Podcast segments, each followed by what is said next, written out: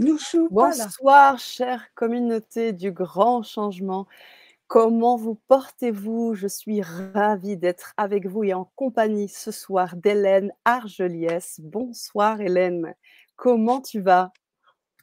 Bonsoir Sana, ça va? Bonsoir, Bien. ça va bien? Des îles Oui. Porquerolles où tu te trouves. On a pris quelques minutes avant de se connecter. hein. Vous savez, les aléas du direct, c'est toujours un petit peu comme ça. On a pris le temps de s'installer dans cette conférence parce qu'elle va, être- elle va être vibrante.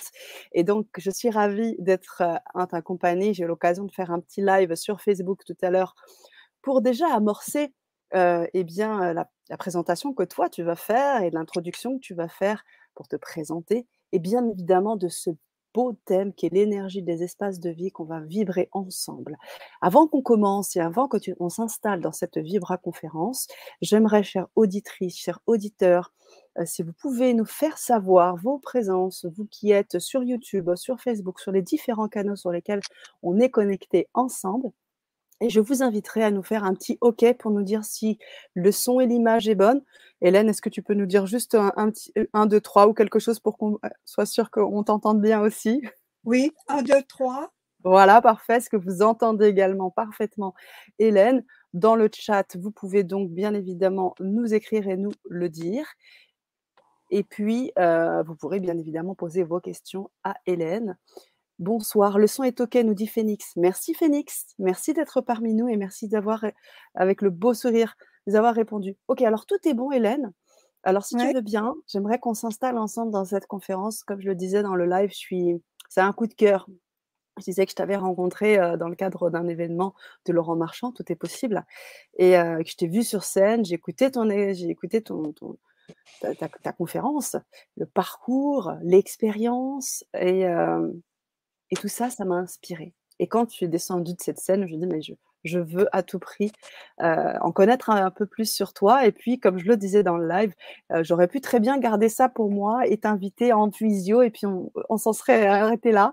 Mais l'idée, c'était vraiment que tu partages cette expérience à cette belle communauté du grand changement qui est ouverte et qui euh, est toujours curieuse de connaître et rencontrer des personnes comme toi. Merci. Merci Je t'en beaucoup. prie, je t'en prie, Hélène, je t'en prie, avec plaisir.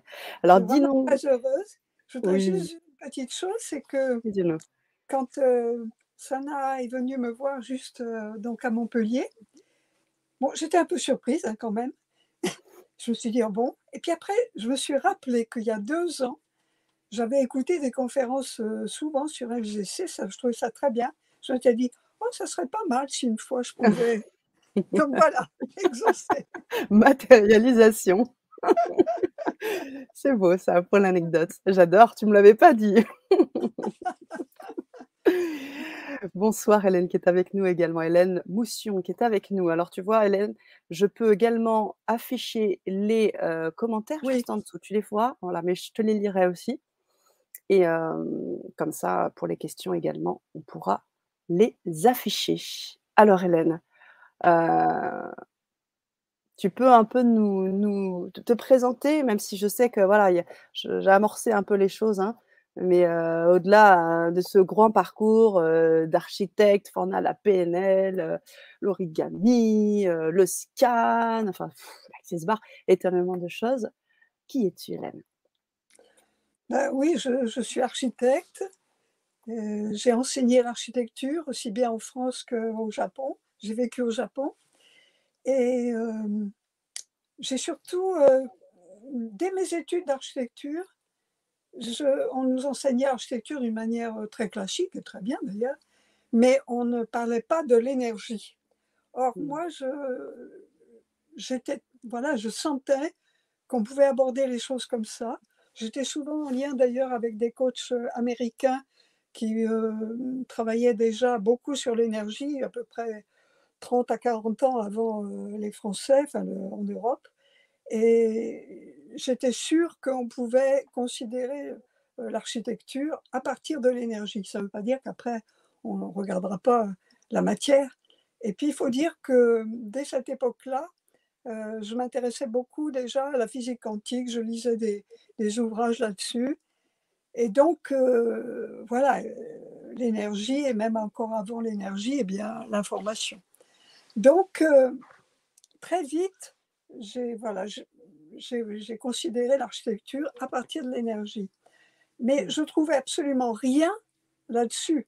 Et pourtant, je me disais, mais enfin bon, euh, il doit bien y avoir des gens qui ont écrit quelque chose là-dessus. En fait, je n'ai trouvé que deux personnes qui avaient abordé la question. C'était un architecte qui avait, été, euh, qui avait travaillé avec Le Corbusier, qui s'appelle Wojanski, et qui a écrit un livre qui est d'ailleurs plus édité, mais enfin on peut le trouver sûrement dans des bibliothèques, qui s'appelait L'énergie de l'architecture. Donc, alors il n'allait pas très loin, mais quand même, ça répondait à ce que je commençais à trouver J'étais trop contente. Donc. Et l'autre personne qui m'a permis de me dire, bon, ben oui, euh, tu peux continuer, c'est bien, c'est Alain Danielou, qui, euh, qui est quelqu'un qui a beaucoup vécu en Inde, qui connaît très bien la tradition indienne et qui a écrit des ouvrages, dont un que j'ai lu et relu je ne sais pas combien de fois, je l'ai même euh, conseillé à mes élèves, parce que il parle aussi de l'énergie, c'est-à-dire comment les architectes de l'Inde, dès les temps très anciens, euh, partaient pour construire à partir de l'énergie. Donc, mmh. euh, ça m'a conforté dans ce que, mmh en fait, j'innovais. Alors, quelle énergie? Bah, En fait, euh, c'est plein d'énergie parce que, comment dire, l'architecture est faite de, de tas d'ingrédients, j'en parlerai après. Et euh, la chose principale que je remarquais, c'est que, en fait, avant même euh, de, de, comprendre ce qu'était l'architecture, enfin n'importe quelle architecture, de, ou les lieux, etc., d'avoir un savoir, on va dire, mmh euh, il y a un ressenti. Et c'est un ressenti qui est très animal. C'est-à-dire mmh. qu'on a tous cette capacité de ressentir les lieux d'une manière vraiment mais intuitive et animale. Et en fait, c'est surtout ça qui m'a guidée. Et euh, j'ai systématiquement étudié ça, notamment dans ce centre de stage que j'ai eu la chance de pouvoir créer avec deux autres architectes. C'était un centre de stage expérimental dans les Cévennes. Ça a duré dix ans. Alors là, on avait carte blanche. On a pu faire des tas d'expériences extrêmement intéressantes qui m'ont permis d'aller vraiment loin de vérifier d'ailleurs que je n'étais pas la seule à sentir les choses. Donc, j'étais des cobayes, mes élèves. Et donc, ça m'a permis d'aller un petit peu plus loin.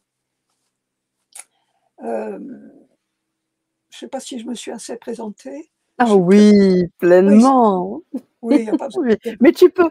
Bah, en fait, vraiment, vas-y, parce que tu es une mine d'expérience. Hein. on parle d'énergie, on est dans cette conférence, mais je sais tout ce que tu as fait par le passé, aussi pour les femmes. voilà, il y a énormément de choses qui t'animent. Oui, alors oui, un, petit mot sur les femmes. Je suis quand même rentrée à l'école d'architecture en 1960. Ben, il n'y avait pas de femmes. Hein. Et d'ailleurs, mes camarades, qui étaient tous des hommes, m'ont accueilli en me disant Qu'est-ce que tu es venu faire là, ma cocotte? Et j'ai répondu timidement, bah, architecture. Et ils m'ont dit, mais t'en as vu beaucoup des femmes architectes? J'ai dit non et j'ai failli pleurer, tellement je me oh. sentais. Donc ça n'a pas été de la. J'imagine. Finalement, j'y suis arrivée. Bien sûr.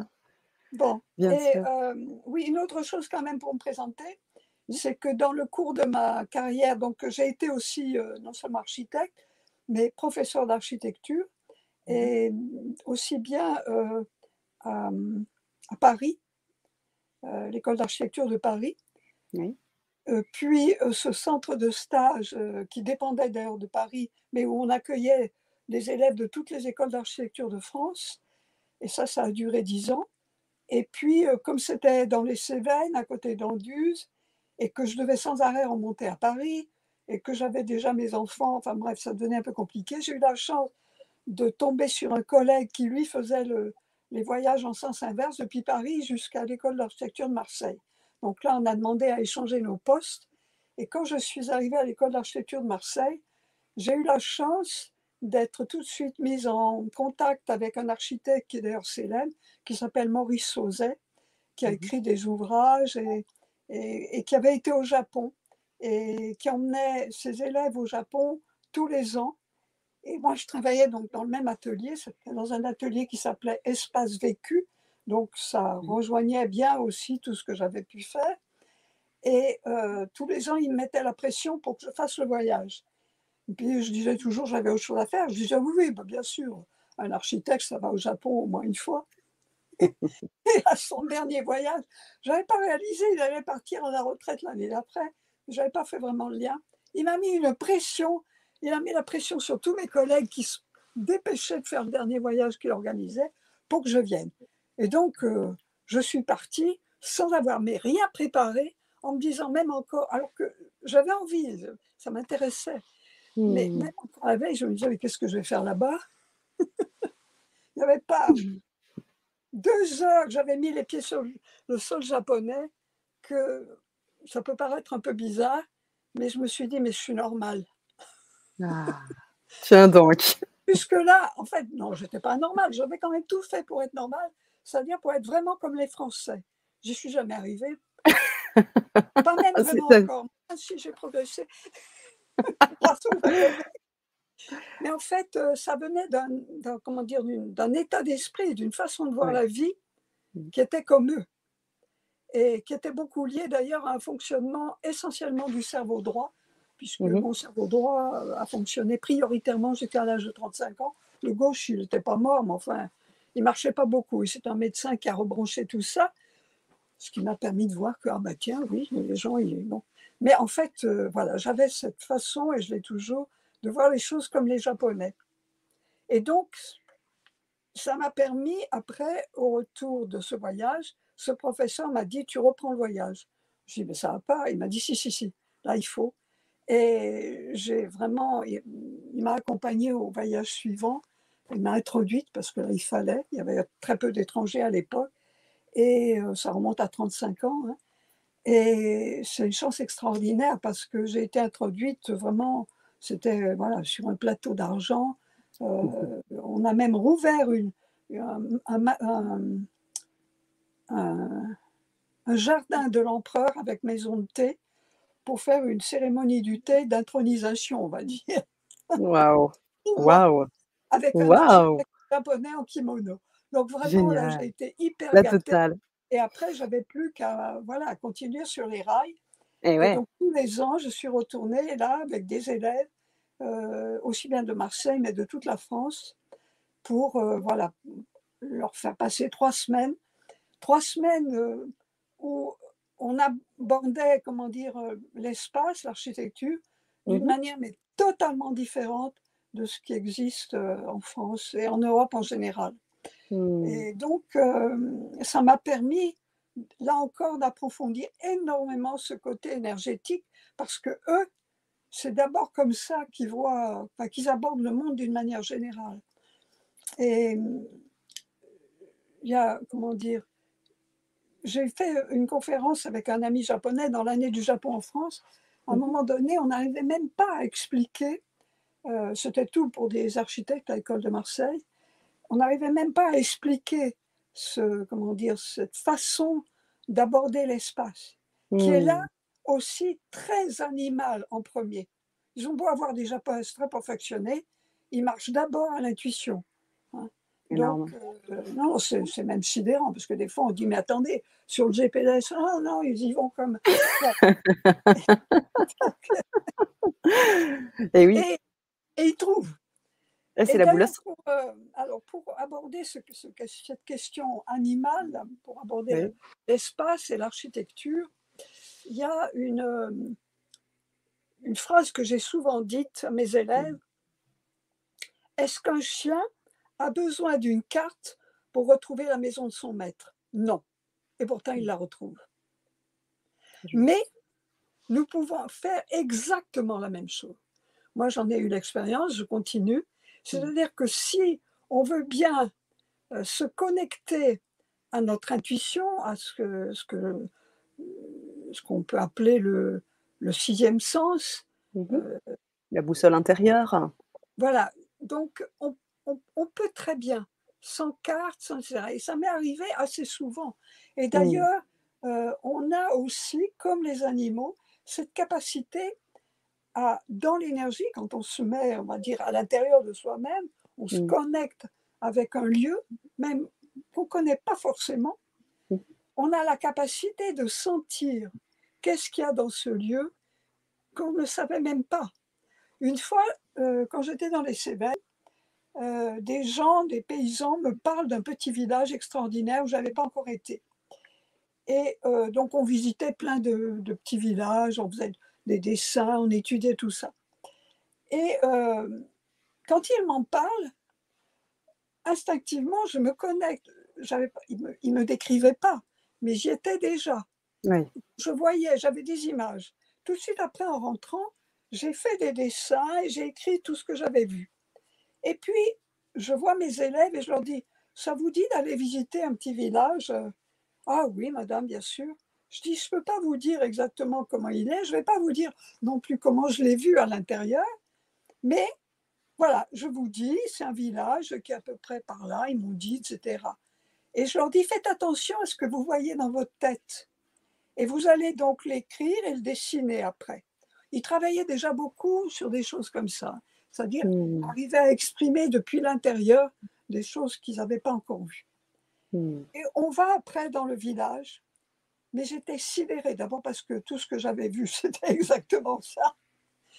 Et les élèves, régulièrement, Madame, Madame, regardez, la pierre que j'ai dessinée là, elle est là. Ils n'en avaient pas vu autant que moi parce qu'ils n'avaient pas autant de pratique, mais voilà, pour, pour Ouais. dire que c'est tout à fait possible. hein, voilà. Bien sûr, bien sûr. Donc, euh, c'est des choses comme ça que j'ai beaucoup explorées. J'ai donc quand même initié des élèves, particulièrement dans le centre de stage, mais aussi après, quand euh, je suis remontée à Paris, puis après changé mon poste euh, à Marseille, j'ai quand même essayé d'initier les élèves à ça. Mm. Euh, ça les intéressait, mais euh, même parmi les meilleurs élèves que je considère, on va dire, comme des disciples, parce qu'il y en a vraiment, ils sont super, eh bien, il n'y en a aucun qui a vraiment pratiqué ça. De temps en temps, ils me disent Ah, j'avais senti, mais bon. Parce que, en fait, euh, c'est pas de leur faute. hein. Euh, cette profession est extrêmement difficile, avec des responsabilités épouvantables, et de plus en plus dans la paperasse et des tas de trucs. D'ailleurs, actuellement, je suis coach pour les, voilà, pour les aider. hein Oui, bien sûr. vraiment très dur pour eux. Donc, je peux comprendre qu'effectivement, ils ne se soient pas vraiment consacrés à ça. Mais quand tu m'as demandé donc de faire une conférence où j'aurais pu traiter mille et un sujets, hein, On est d'accord. tout d'un coup, quelque chose en moi m'a dit non, non, non, non, là, tu repars au créneau parce qu'il faut vraiment maintenant que ça, ça avance. On ne peut pas continuer comme ça maintenant. Il faut que, voilà, que des architectes s'y mettent, que, et puis que des clients aussi, parce que j'ai conseillé beaucoup de clients, d'ailleurs je continue, c'est- je veux dire, c'est ma niche. J'ai eu la Mm. chance de, de faire euh, avec euh, Laurent Marchand, Oui. avec qui je travaille depuis déjà maintenant dix ans, Et qu'on Euh, salue. un stage de, de scan thérapeutique. Et à un moment donné, il nous a fait nous connecter, parce que donc là, on travaille vraiment avec la connexion intérieure, hein, Tout à tout, tout et dans l'énergie. Et à un moment donné, il a dit, bon ben voilà, on va travailler sur les lieux. Et euh, à un moment donné, il se tourne vers tout le monde et puis il dit, bon, alors là, vous voyez, on a quelqu'un qui travaille depuis 40 ans là-dessus et qui nous dépasse tous. Ça m'a même gêné quelque part parce que j'aime pas trop, mais ça m'a donné confiance que, ben oui, finalement, euh, finalement je ne me suis pas trompée. Et je pensais, parce que il avait dit on va faire des spécialisations, il en a fait. Et je lui avais dit ah, bah, j'espère que tu vas en faire une sur, euh, donc sur les lieux de vie et, l'habitat. Et puis finalement, non, mais il faut dire, bon, euh, on ne peut pas lui en vouloir, il fait déjà tellement de choses. Et donc, euh, là, je me suis dit, eh ben oui, ben, c'est à toi maintenant de le faire. Puisque finalement, tu peux. hein. il faut, voilà, il faut simplement avoir conscience. Alors, je suis très contente parce qu'il va y avoir donc un atelier qui va être une amorce quelque part pour des clients, mais aussi, j'espère qu'il y aura des architectes. J'ai prévenu plein de confrères Ils seront au rendez-vous. pour un peu de temps parce qu'ils sont débordés la plupart. Mais Ouais. bon, ça me permettra aussi d'amorcer tout un, un mouvement maintenant de, voilà, je vais me remettre beaucoup plus là-dedans, travailler ça. Alors, il faut dire que quand je vais au Japon, euh, donc j'y ai vécu sept ans, euh, et j'ai enseigné dans les universités, écoles d'architecture au Japon. Là, euh, ce que j'avais, ce que j'en disais sur l'énergie, alors là, ça, passe comme une lettre à la poste. Hein. Pour eux, c'est normal, parce qu'ils partent de là, ils partent de là. Et je me souviens d'ailleurs d'une fois, j'étais à Kyoto et j'étais dans un petit hôtel là. Et tout d'un coup, parce que oui, je voudrais dire que on peut vraiment sentir, mais comme les animaux. C'est-à-dire qu'à un mmh. moment donné, on sent comme un radar qui se met en mmh. place pour trouver quelque chose. Alors moi, souvent, je me balance un peu comme ça. D'ailleurs, je me dis, je dois avoir un côté un peu autiste, parce que les autistes aussi. Se balance. Comme ça. Donc, j'étais là, dans ce mmh. petit hôtel, et puis je me disais, ah, il y a quelque chose là. Et puis, quand je fais ça, tout d'un coup, ça y est, comme les chiens, là, je trouve l'endroit où il va y avoir l'os à ronger, enfin, mon os d'architecte, on va dire. Oui, bien sûr. Donc, j'étais là comme ça, puis tout d'un coup, j'ai ah, c'est là. Et là, quand je trouve la direction, après, je pars comme en bateau, parce que par moment, il faut prendre un, voilà, faut prendre un, bord, parce qu'on ne peut pas aller tout droit. Mais je garde le focus et je suis arrivée en haut d'une colline. Il faut dire que Kyoto, c'est un mélange de nature euh, totale, comme toutes les villes japonaises, et de villes vraiment villes. Hein. Donc, mmh. pleine ville. D'un coup, il y a une montagne, enfin une colline plutôt, raide, hein. euh, avec euh, vraiment, il peut y avoir des serpents dedans, des singes, enfin voilà, c'est sauvage, hein, c'est comme ça. Ah Même à Tokyo, c'est comme ça. Et donc, bon, je monte, je monte, et j'arrive en haut. Et il y avait un temple, et là, je sens une énergie. Je me dis, mais là, il y a quelque chose. Mais qu'est-ce que mmh. c'est? Je ne pouvais pas dire ce que c'était, mais je sentais que c'était un lieu qui avait une force énergétique incroyable, et pour tout Kyoto. Mais je ne pouvais pas l'expliquer. Je vois mon ami architecte avec qui je travaille depuis 34 ans, et je lui dis, dis donc, Uzushi, là, je suis montée là, qu'est-ce que c'est? On dirait qu'il y a une. Il me dit Ah, ben évidemment, c'est le lieu de fondation de Kyoto, où, comme en Chine, quand on fondait des maisons, des lieux, des villes, on enterre des tas de choses. Hein. Euh, donc, hmm. pour, euh, pour, comment dire, pour euh, marquer, voilà, dire oui, ben voilà, on s'installe là, et pour attirer des bonnes énergies, en fait, c'est ça. Hein. C'est-à-dire, en fait, on se concilie les énergies et en mettant des, reliques, de tout ce qu'on voudra. Alors, ce sont des pratiques qui ont existé dans notre tradition en Occident pendant mhm. tout le Moyen Âge, encore un peu après avec les compagnons du devoir du Tour de France. Certains font encore des choses de genre, notamment on enterre dans les fondations quelque chose et on va, quand on, met le, on fait la charpente, on va mettre des branches, quelque chose. Mais pour dire à quel point au Japon c'est encore euh, très vivant, et, y mmh. compris pour construire des, buildings en béton. Hein. Mmh euh, une année, j'étais justement à Kyoto et euh, il y a un, établissement qui réunit France et Japon, qui était en train d'être construit. Et c'était mon ami architecte qui était en charge des travaux et euh, c'était déjà bien avancé. Et je dis à mes élèves, écoutez, on va aller visiter ce lieu parce que vous verrez un chantier comme ça, puis vous rencontrerez mon confrère japonais.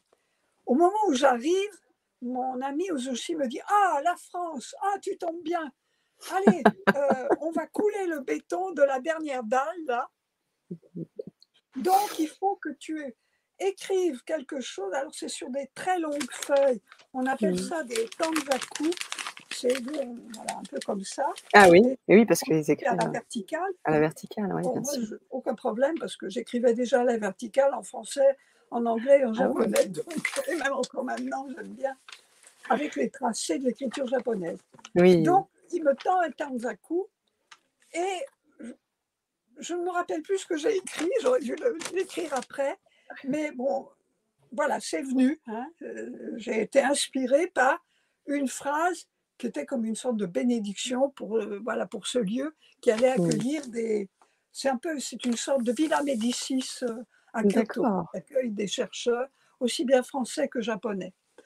Et Et donc, euh, on a mis ça dans un tube en, en métal Oui. et pour bien protéger. Et ça a été jeté dans le béton. Je l'ai vu, on, on coulait le béton et voilà. Et je, je suis contente parce que quand je vais là-bas, je me dis ah oui, là au-dessus de ma tête, il y a quelque chose. Et que oui. Et bien sûr. pour, pour protéger le lieu.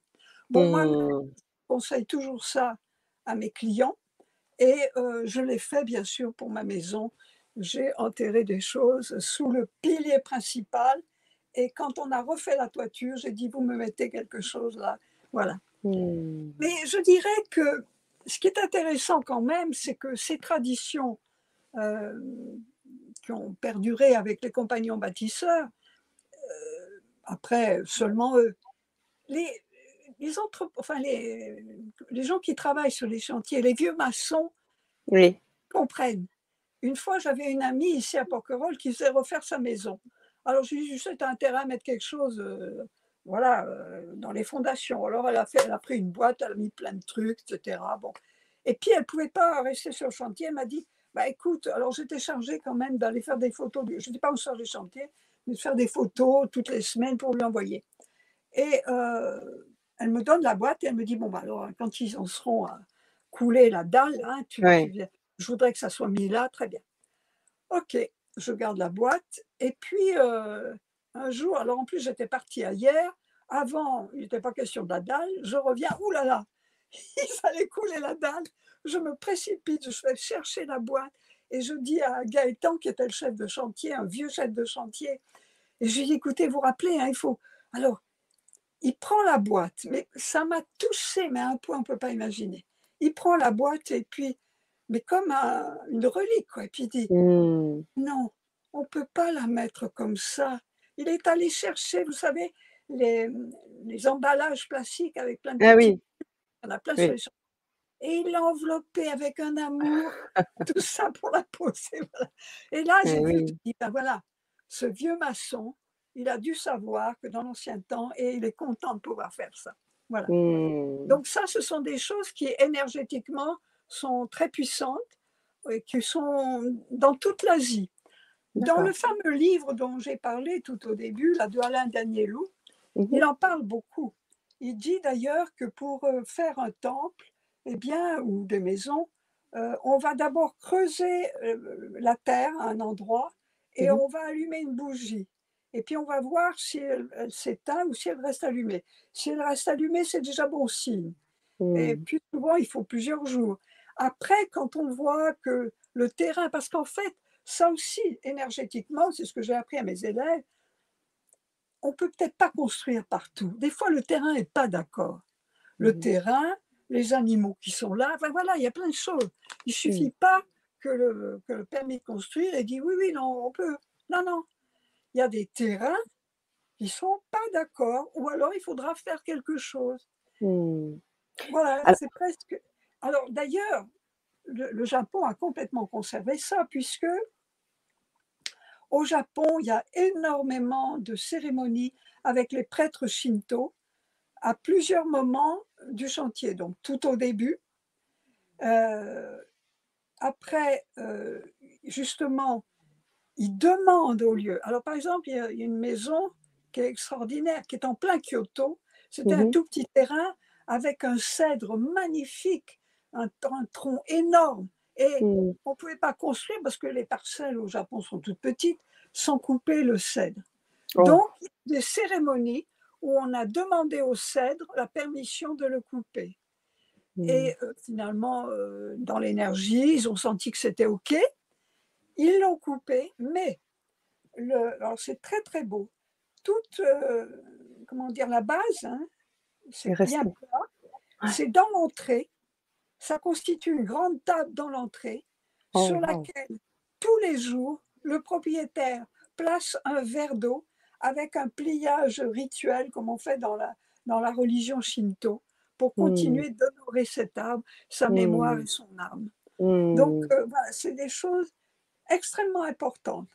Alors, pour dire à quel point on ne peut pas quand même forcément faire ce qu'on veut partout.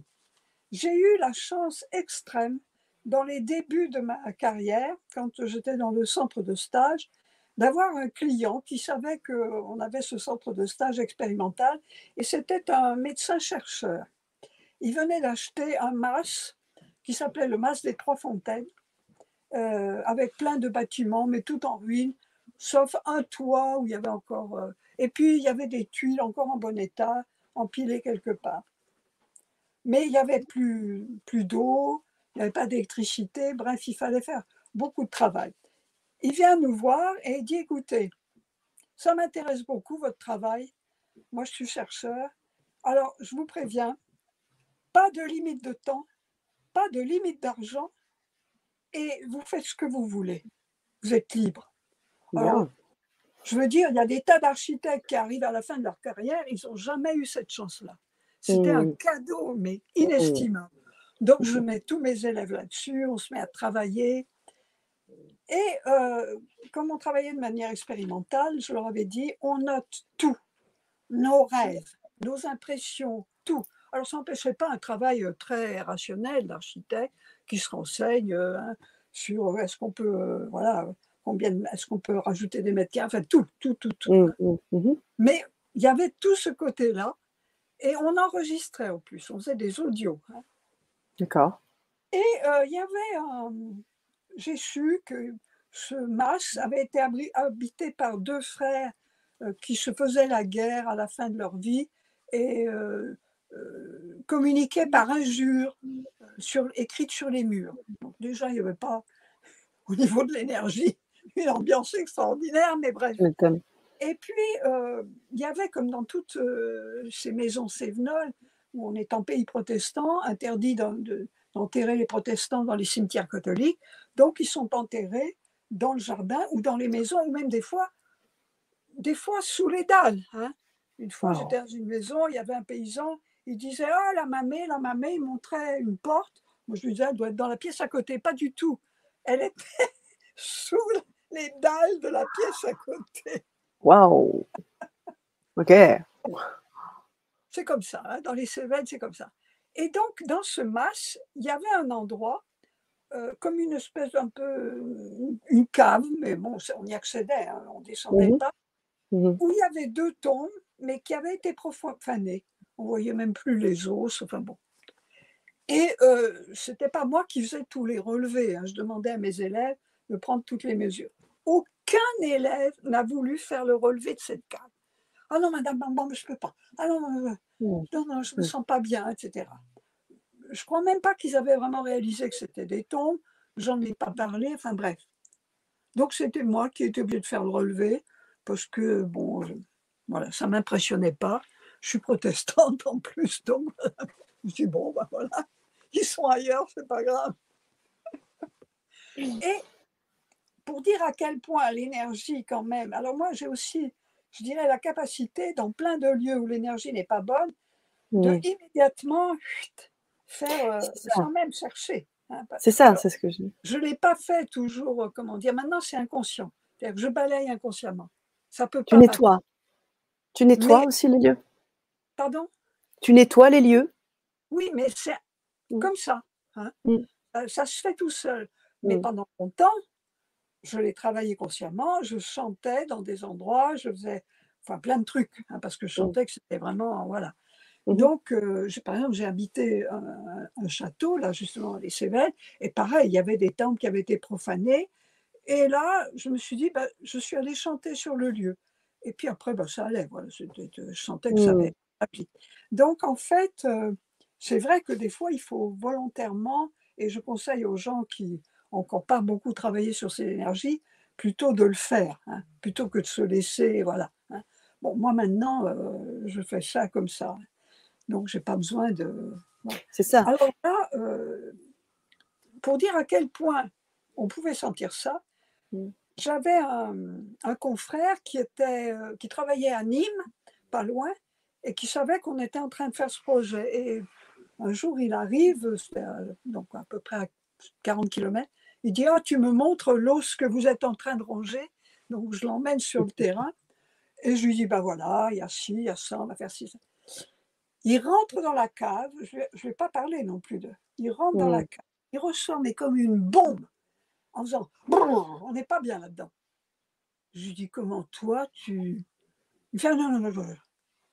Donc, pour dire que voilà, même quelqu'un de très rationnel a aussi ce côté, on va dire, animal qui peut sentir que ça ne va pas. Hein. Mmh, mmh, mmh, Donc, euh, c'est très important ça, parce que les animaux, vous prenez un chien, vous prenez un chat, vous mettez le, chien, vous dites, ah ben tiens, je vais lui mettre sa niche là dans le jardin. Mais ce n'est pas du tout l'endroit où il a envie d'être. Il est capable, même si vous l'attachez avec, à la niche, de la tirer avec toute sa force à un autre endroit. Quant au chat, s'il ne veut pas aller dans le panier que vous lui avez acheté, là, non, il ira ailleurs. Parce que les animaux sentent ce qui leur convient hein, et ils savent se mettre au bon endroit. Alors, malheureusement, à l'heure actuelle, beaucoup de gens ont complètement perdu même le. Ils ne sont pas capables de sentir qu'ils ne sont pas au bon endroit. J'ai beaucoup mmh. fait travailler mes élèves là-dessus parce que si un architecte n'est pas à la bonne place, alors là, autant dire que c'est pas la peine que je le dise. Donc, ce que je faisais avec mes élèves, dès la première année, euh, ils rentraient dans la salle et moi, je pouvais sentir s'ils étaient à une bonne place pour eux ou pas. Parce que c'est fonction de notre énergie et ça change. Il ne faut pas croire que parce qu'on a pris telle place tel jour, c'est toujours la bonne. D'autant que peut-être quelqu'un à côté n'est plus le même ou qu'on a une autre mère, peu importe. Hein. On n'est pas toujours à la même bien à la même place. Donc moi, je passais derrière et je disais, je, je, je disais non, t'es pas la bonne place. Allez hop, vous vous relevez tous, vous tournez, vous... Et ça, tous les jours. Mmh. Donc, au bout d'un moment, il trouvait la bonne place. Ah bien, mais oui, mais bien sûr. forcément, parce que voilà, parce que après, en plus je leur disais, essaye de vraiment ressentir comment tu es dans ton ventre, est-ce qu'il n'y a pas des trucs qui bloquent, etc. Tu es vraiment sûr que tu es à bonne place. Donc on a beaucoup travaillé mmh. là-dessus, j'ai pu voir, oui, on peut trouver. Sauf qu'à l'heure actuelle, bah, la plupart des gens euh, ne savent pas se mettre à la bonne place. Et ça ne veut pas dire que la place est mauvaise, hein. attention. On n'est mmh. pas du tout dans la dualité. Hein. Je l'ai bien annoncé dans la conférence, ça n'a rien à voir. C'est un équilibre d'énergie qui sont en perpétuel mouvement dans le monde. D'ailleurs, les Japonais, j'ai pas eu le temps, j'aurais aimé faire un, truc pour le montrer, mais je vais essayer d'expliquer. Les Japonais ne sont pas dans la dualité. Ils voient les complémentarités, ils voient les différences, mais pour eux, la dualité, ça ne veut pas dire grand-chose. Euh, d'ailleurs, même dans la langue, on s'en rend compte, dans plein de trucs. Hein. Euh, alors, par exemple, quand on avait fait cette fameuse conférence avec mon ami architecte, pour tous les architectes français, et qu'on ne trouvait pas le moyen de montrer comment un japonais perçoit l'espace, ce qui n'a rien à voir avec euh, la perception occidentale, j'ai été obligée de trouver un dessin qu'on a gardé depuis qui marche très bien. En fait, je montrais un cercle pour montrer la perception de l'espace au Japon. C'est un cercle mouvement. On va dire, c'est la perception du monde en général. Je, le résumais sous forme d'un croquis. Un cercle en mouvement. Sur ce cercle, je prends d'un côté un point A et de l'autre côté, à l'opposé, j'ai du mal parce que, voilà. c'est à l'inverse. Et donc, ils sont à l'opposé. Et ils tournent. Et donc, je mets, je mets le sens de, de, la flèche qui tourne. Mmh. Et je ne sais pas d'ailleurs si je ne pourrais pas mettre ça dans le chat après. Si ça oui, bien sûr. Bien sûr, bien sûr, le partage peut se faire. Donc ça, c'est la manière de concevoir euh, l'espace en mouvement. Il y a des éléments, j'en prends que deux, A et B, hein, et ils sont dans un tout en mouvement. Maintenant, je vais du côté occidental. Je ne vais pas voir le cercle de face en train de tourner. Je vais le regarder sur la tranche. Donc, je ne vois plus qu'une ligne droite. Hmm. Et si je reprends le sens de, comment dire, de déplacement, Mmh eh bien, quand A descend, B monte. Et oui. Donc, A est opposé à B. Mmh. Et c'est comme ça qu'on voit en Occident. Au Japon, non. Si on vous dit, mais on dit, mais c'est quoi? Non, non, c'est pas, non, on comprend pas. Voilà. Hein. On peut expliquer les différences, mais il n'y a pas, voilà, c'est. Et d'ailleurs, euh, on voit bien, oui, il y a même, on pourrait dire, une certaine imprécision dans la langue par moment, parce que les choses ne sont pas du tout aussi, euh, comment dire, pointues, spécifiques. Vous savez que le français est la langue la plus, euh, comment dire, précise du monde, au Mmh point que dans les congrès scientifiques, quand plus personne s'entend, on dit on va prendre le français. Parce qu'en français, un chat est un chat. hein, et voilà, quand deux choses s'opposent, on ne peut pas dire qu'elles font partie d'un tout. hein, il y a quelque chose. là. Donc, pour dire à quel point ça aussi, euh, on est plus déjà dans l'énergie, dans l'énergie de tous les éléments qui vont composer ce monde et entre autres euh, l'espace et l'architecture. Alors, euh, je regarde un tout petit peu mes, mes notes. Oui, bien sûr. Prends, prends ce temps. On a. De vue du temps, tu me dis. Ah oui, oui. euh, Prends, prends le temps qui, justement que tu as, Bon. dont tu as besoin. Et puis j'ai des questions. Et puis bien évidemment, chers Alors, a- auditeurs, voilà, si vous avez des je questions, vais- vous pouvez voilà, je vais parler d'une deuxième expérience qui m'a profondément marquée et heureusement, bien qu'elle était assez douloureuse, Ah. mais au moins elle m'a permis de vraiment, euh, oui, encore plus enseigner ce côté de l'énergie en architecture et dans les espaces à mes élèves, pour même les protéger. Voilà ce qui s'est passé. Euh, alors là, j'étais déjà un peu plus avancée dans ma carrière et des amis dans un, groupe euh, euh, avaient loué un local, c'était pour faire de la méditation d'ailleurs, donc c'était une location. Mais ce local, euh, il y avait des cloisons, donc ils n'arrivaient pas à avoir une pièce assez grande pour leur, euh, leur salle de méditation. Et ils me disent, euh, bon, est-ce que... Alors je dis, bah oui, euh, euh, vous pourriez peut-être effectivement transformer. Et je dis, mais attention, là, euh, on est dans de l'ancien. Et puis de toute façon, euh, vous ne pourrez pas faire des transformations comme ça sans demander l'autorisation parce que c'était important à votre propriétaire. Et bien sûr, le propriétaire a dit, ah oui, non, là, moi, je veux la, enfin, qu'un architecte propose, etc. Mmh. Donc j'y vais, je fais les relevés, etc. Et je vois qu'il y avait une cloison, qui, celle qui voulait faire tomber, qui était sous une poutre. Mais enfin, une cloison, c'est pas porteur. C'est la poutre qui porte ce qui était au-dessus. Mmh. Donc, euh, je leur dis, bah, écoutez, euh, voilà, je propose que vous puissiez faire tomber cette cloison, proposer le, le plan à votre propriétaire, s'il est d'accord. Alors, je n'étais pas responsable du chantier. hein. Ouais.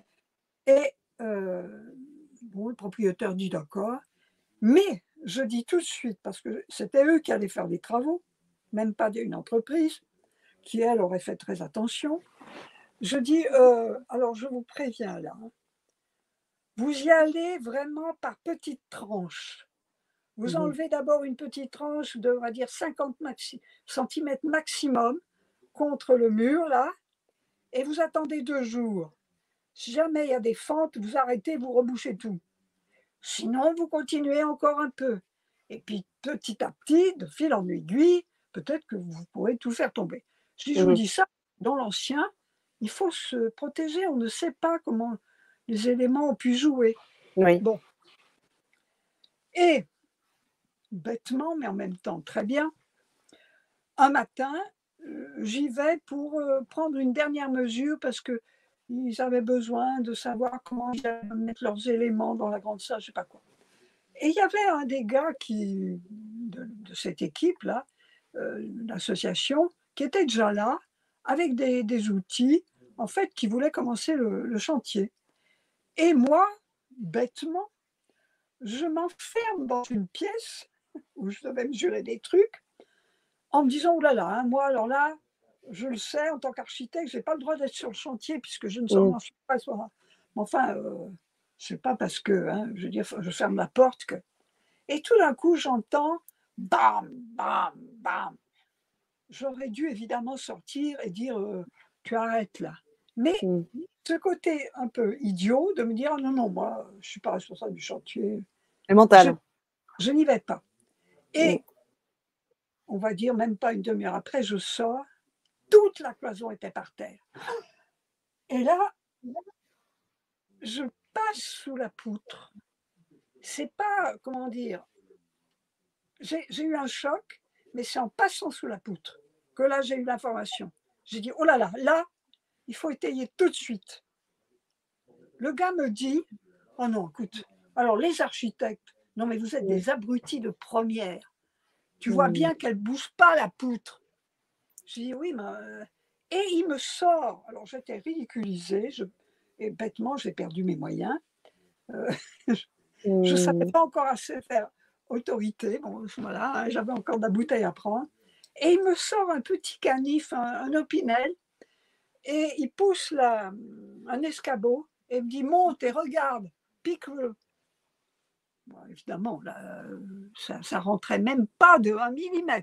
Il me mmh. dit, tu vois, non, mais vous êtes des abrutis. Hein et, je m'en vais.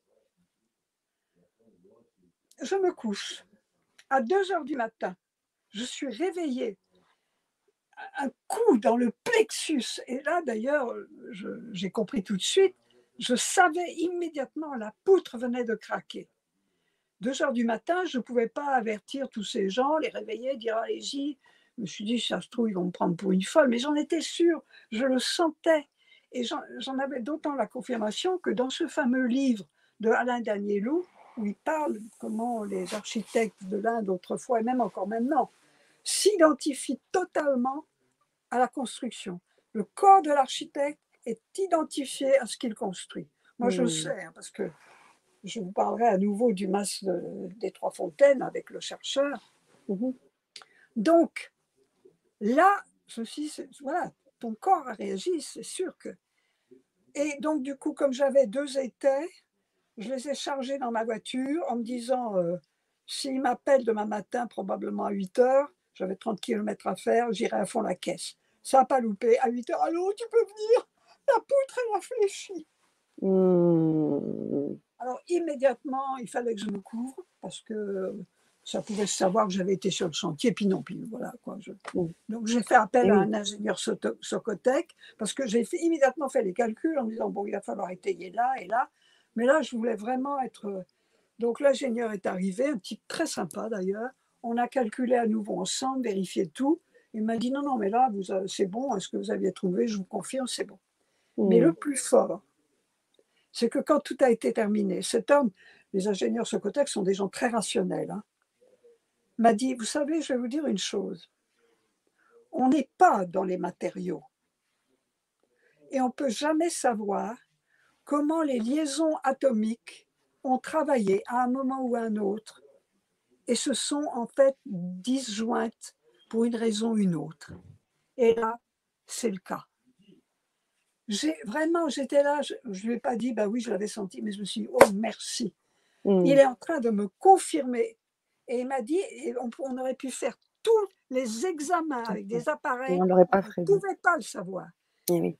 J'ai dit, bah, ok, moi je l'avais su. Hein, et j'aurais mieux fait d'ailleurs de faire étayer tout de suite. Mmh. voilà.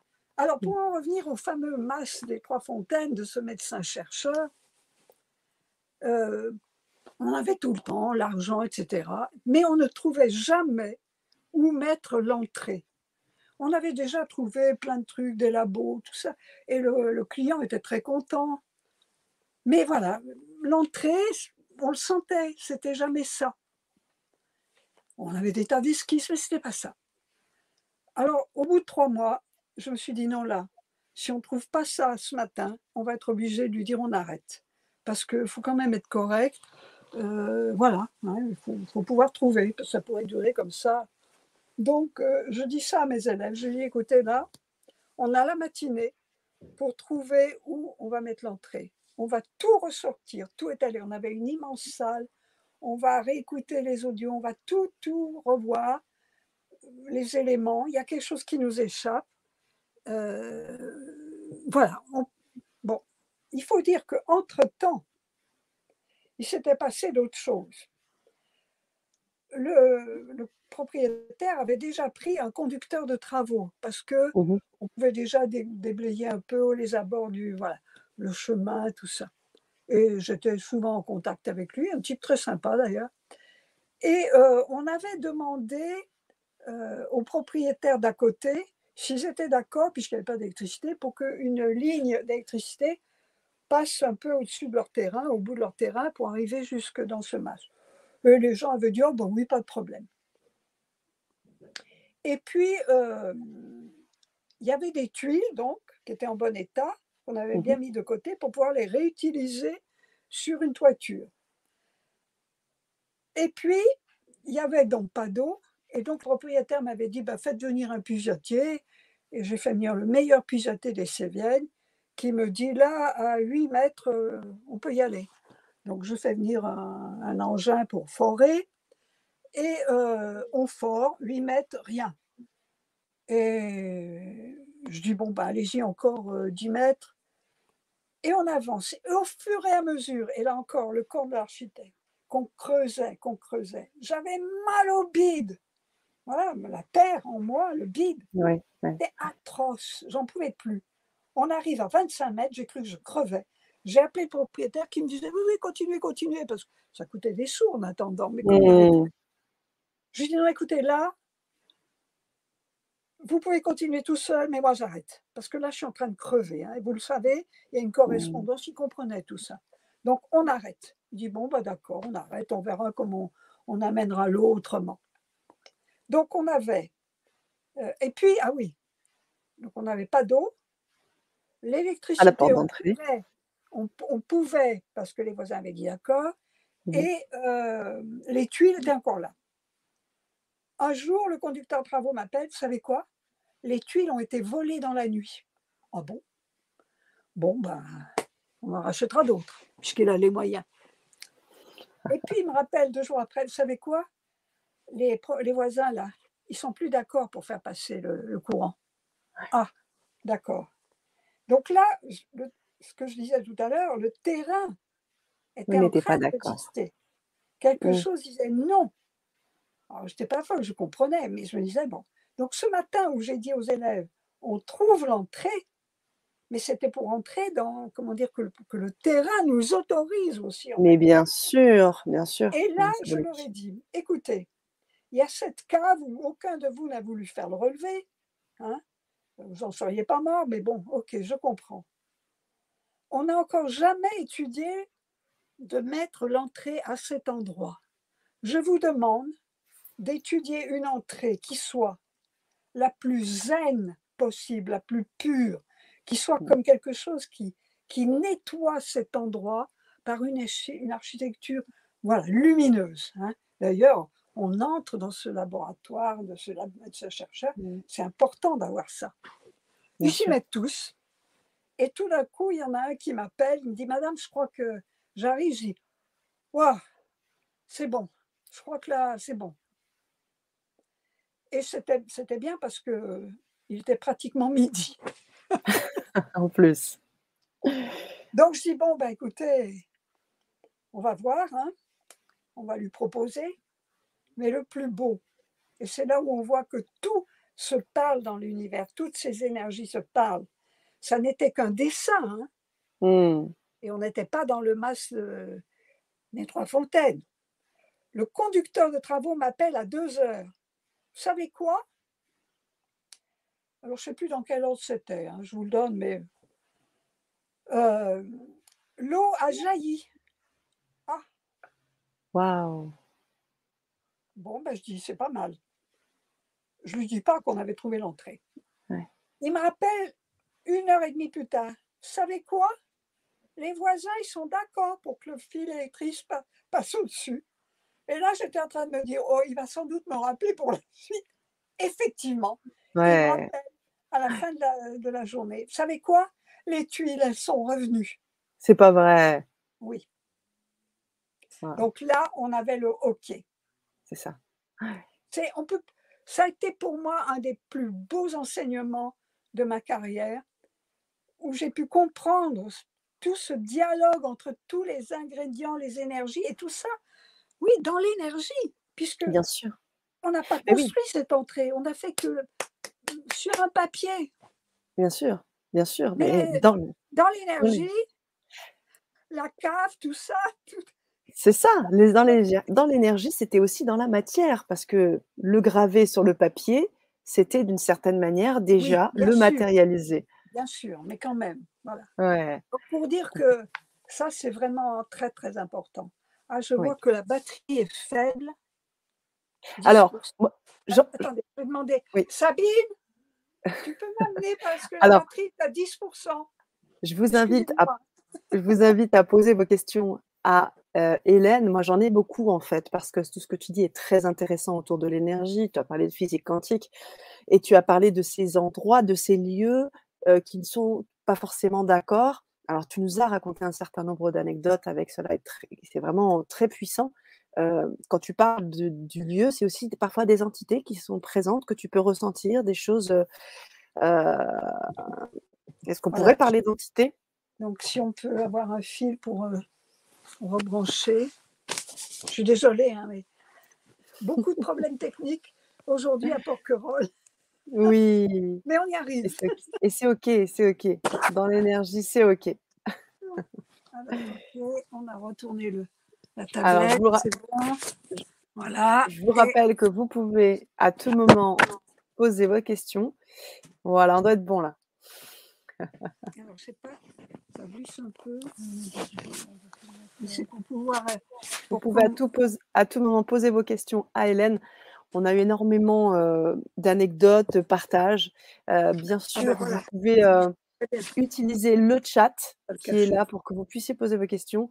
Et puis, bien sûr, si vous avez des questions sur euh, l'atelier qui va avoir lieu euh, prochainement, vous pourrez également les poser dans le Hein, chat. Merci à vous. Je, vois un peu le chat là. Non, mais m'a- Hélène, tu es avec nous? un tel bazar qu'elle a enlevé mon Tu écran. es avec nous? Ça y est, c'est bon. Oui? C'est bon. Ok, on est bon. Bon. Parfait. Alors, on a. oui, dis-moi. Non, non, je prends le temps de regarder dans le chat le monde. euh, Oui, de rapidement, on ne va pas le détailler, ce sera plus dans, dans l'atelier d'ailleurs. Mhm. Euh, comment, voilà, comment aussi j'ai enseigné l'architecture à partir donc de l'énergie, mais évidemment, euh, cette énergie, elle devient matière à un moment donné. hein. Hmm. Et donc, euh, on peut effectivement, euh, comment dire, euh, avoir des informations sur un lieu euh, et tout ce qu'on va mettre en œuvre pour faire de l'architecture ou pour transformer un lieu. Ça peut être aussi pour faire des jardins, hein, c'est pareil. Euh, à partir de nos, de nos sens. hein. Donc, la vue, l'ouïe, hein, parce que, par exemple, simplement, on sait, par exemple, les couvreurs, ils sonnent les tuiles hein, pour savoir si elles ne sont pas un peu fêlées. hein. Et puis Mhm. aussi, pour, euh, comment dire, euh, la- les résonances dans une, dans une pièce, est-ce que c'est pas trop. Voilà. Donc, on- un architecte, il se préoccupe de ça. Euh, on, on se préoccupe aussi du côté kinesthésique, hein, le Mhm. toucher, le, etc., les mouvements qu'il va y avoir dans l'espace. Donc tout ça, c'est à partir, et même l'odorat, hein, parce que ça joue Ouais. aussi, bien les sûr. matériaux ont une odeur. Voilà. Donc, euh, donc euh, on va se servir de ça. Mais on se sert donc de cette intuition qui va nous donner des tas d'informations sur des tas de choses qu'on ne peut pas percevoir. Là, je vous ai donné donc des exemples, deux exemples dans ma carrière qui ont bien montré que voilà, il fallait aussi. Alors, euh, on va être obligé, l'architecture en fait, et puis l'aménagement de l'espace, c'est un, comment dire, c'est comme, on pourrait dire, comme euh, une recette de cuisine ou, euh, faire un gâteau.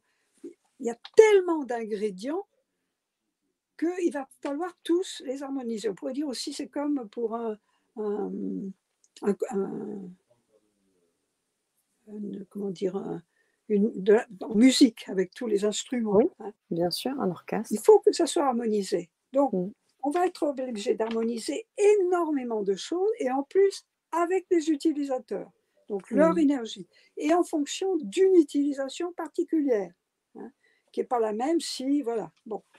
Donc ça fait beaucoup de choses. Alors je vais citer rapidement euh, des tas d'ingrédients euh, qu'on doit donc mettre en, en œuvre. Bon, je ne retrouvais pas ma page. Mais je ne vais pas tous les dire parce qu'il y en a bien plus. Il y en a des tas qu'on ne connaît même pas encore. Donc, il y a le terrain, la nature du terrain. Est-ce que c'est- on est sur un sol granitique euh, ou euh, argileux, etc. Euh, donc, je l'ai dit, il y a les personnes. Et si je dis tout de suite les personnes après, c'est parce que j'ai pu m'en rendre compte. Il y a, suivant d'ailleurs, c'est souvent lié au groupe sanguin, mais pas seulement ça, hein, mais principalement quand même, il y a une affinité en fonction des groupes sanguins pour certains types de terrains. Par exemple, sur les terrains granitiques, c'est le groupe O. C'est le premier qui est apparu d'ailleurs. Et d'ailleurs, à la préhistoire, ben, ils étaient surtout sur les terrains granitiques. hein.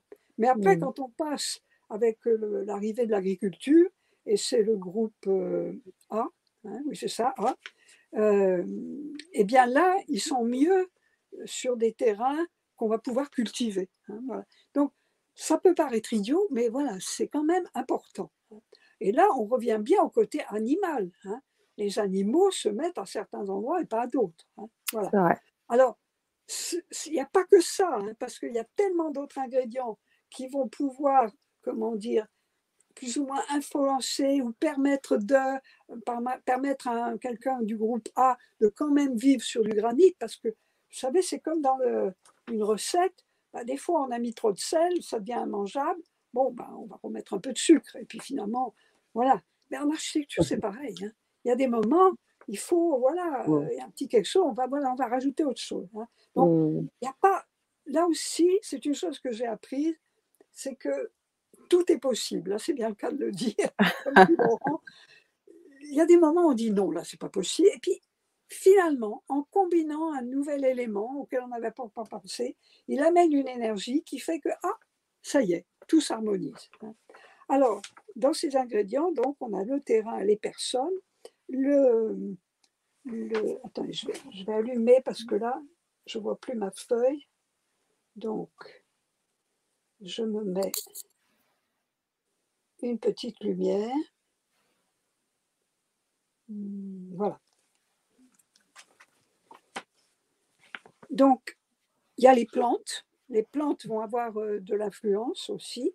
hein. il va falloir. J'ai parlé de ce fameux, ce fameux arbre hein, à Tokyo Oui. sur un terrain. Donc, il faut lui demander. Et souvent, d'ailleurs, on va sur des terrains où il va falloir couper des plantes. hein.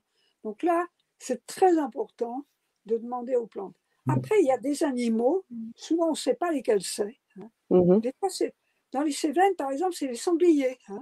Alors, si vous leur, euh, voilà, hein, si vous vous mettez pas d'accord avec eux, ils vous défonceront toutes les barrières que vous pourrez mettre après. hein. Mm. Bon, Ça, on a pu le voir. Donc, des fois, il faut. Bon, ils sont pas là au moment où on fait les relevés et tout, mais on voit bien, il y a des traces. Donc, on va leur demander gentiment, euh, voilà, dans l'énergie. Bon, écoutez, désolé, mais là, si vous pouvez passer par ailleurs, parce que voilà, on va construire quelque chose. hein. Et puis, des fois, il y a même des gens qui disent, bah oui, on va leur offrir quelque chose, une mare un peu à l'extérieur où ils pourront boire, mais au moins, ils ne rentreront pas. hein. Voilà, donc, on va ménager tout ce qui est là. hein. Après, évidemment, il va falloir combiner tout ça avec le climat, c'est-à-dire température, euh, pluie, neige, soleil, vent. C'est extrêmement important, là encore. Euh, alors après, on va mettre en place, quand on, aussi bien dans le jardin, mais avec l'architecture, des formes euh, avec des matériaux, euh, des lois, des normes. Mhm. Ça aussi, ça, si on ne combine pas avec ça, alors là, je peux vous dire que Ça bloque vite. Mais on arrive à trouver, à contourner. Un financement qui n'est pas toujours aussi comme celui que j'avais eu pour le médecin chercheur. Euh, L'écologie, hein, euh, le- les goûts culturels. Alors, les goûts culturels, des fois, c'est très difficile d'arriver à faire quelque chose parce que les gens disent Ah non, non, non, moi, ah, par exemple, moi, combien de clients sont venus je veux, des, je veux une maison avec des fenêtres euh, à petits carreaux comme ma grand-mère. Euh, oui, je les écoute, hein, je prends bien note. Mais des fois, je vois bien que dans leur énergie, ça ne correspond plus. C'est-à-dire Mm. que c'est une croyance. On a toujours fait comme ça. Et donc, ça me conviendra. Non, c'est terminé maintenant. Ils peuvent avoir des grandes baies. Alors là, il va falloir travailler, les amadouer. Donc, c'est- il y a un, un côté qui être très important, c'est de- d'adapter. Des fois, même, c'est l'entreprise qu'on a prise. Et Mm. euh, on lui dit, ah ben, tiens, euh, on pourrait faire sans ça. Et il vous répond, ah non, nous, là, on ne sait pas faire. Donc, soit il va falloir changer d'entreprise, soit il va falloir changer de ce qu'on avait prévu de mettre en œuvre. Donc, il faut être souple en architecture. Après, il y a en plus des goûts culturels, il y a les goûts personnels. Ça, c'est quelque chose d'important, mais des fois, là encore, ils sont complètement faussés par des, Mm. des toxiques dans le mental, des trucs qui, qui n'aident pas les gens. hein. C'est-à-dire qu'ils sont persuadés que euh, la couleur bleue leur convient très bien, alors que non, ça va les déprimer, ça va les... Voilà. hein. Après, euh, donc je l'ai dit, évidemment, il faut combiner avec les entreprises, les technologies, la durabilité, la proxémie. La proxémie, c'est quelque chose de très important.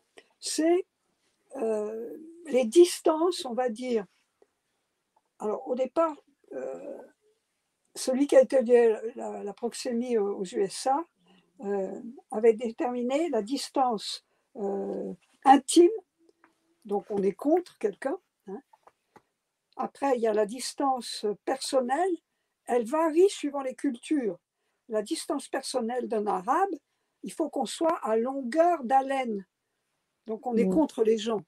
Et par Mm. contre, d'un anglo-saxon, c'est au bout des doigts. hein. C'est juste le bout des doigts, la poignée de main. Ce qui fait d'ailleurs que souvent, un arabe qui parle avec un anglo-saxon, ils ne peuvent pas s'entendre parce qu'ils n'ont pas Mm. la notion proxémique. Ça fait vraiment des trucs, euh, voilà. hein. C'est pareil avec les Allemands aussi.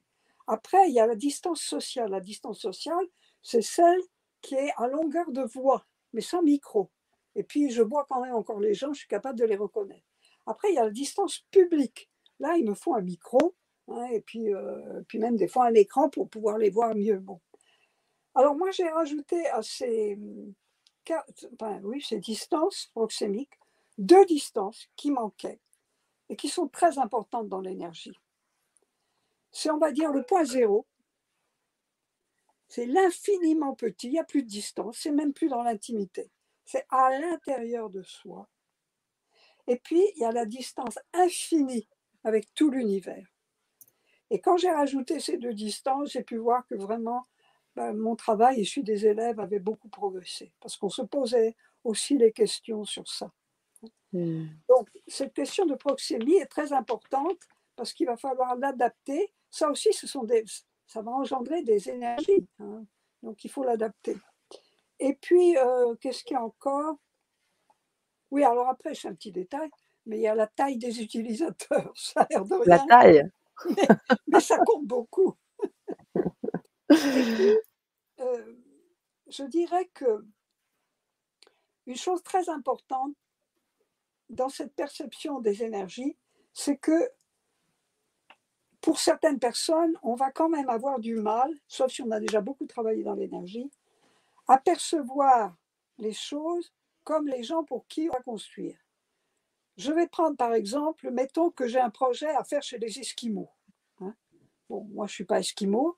Alors je pense que je n'aurai pas trop de mal parce que je me connecte bien dans l'énergie, mais quand même, c'est quand même quelque chose de très différent. C'est tellement différent que dans la langue esquimau, il y a euh, plus de 30 mots pour décrire la, qualité de la neige.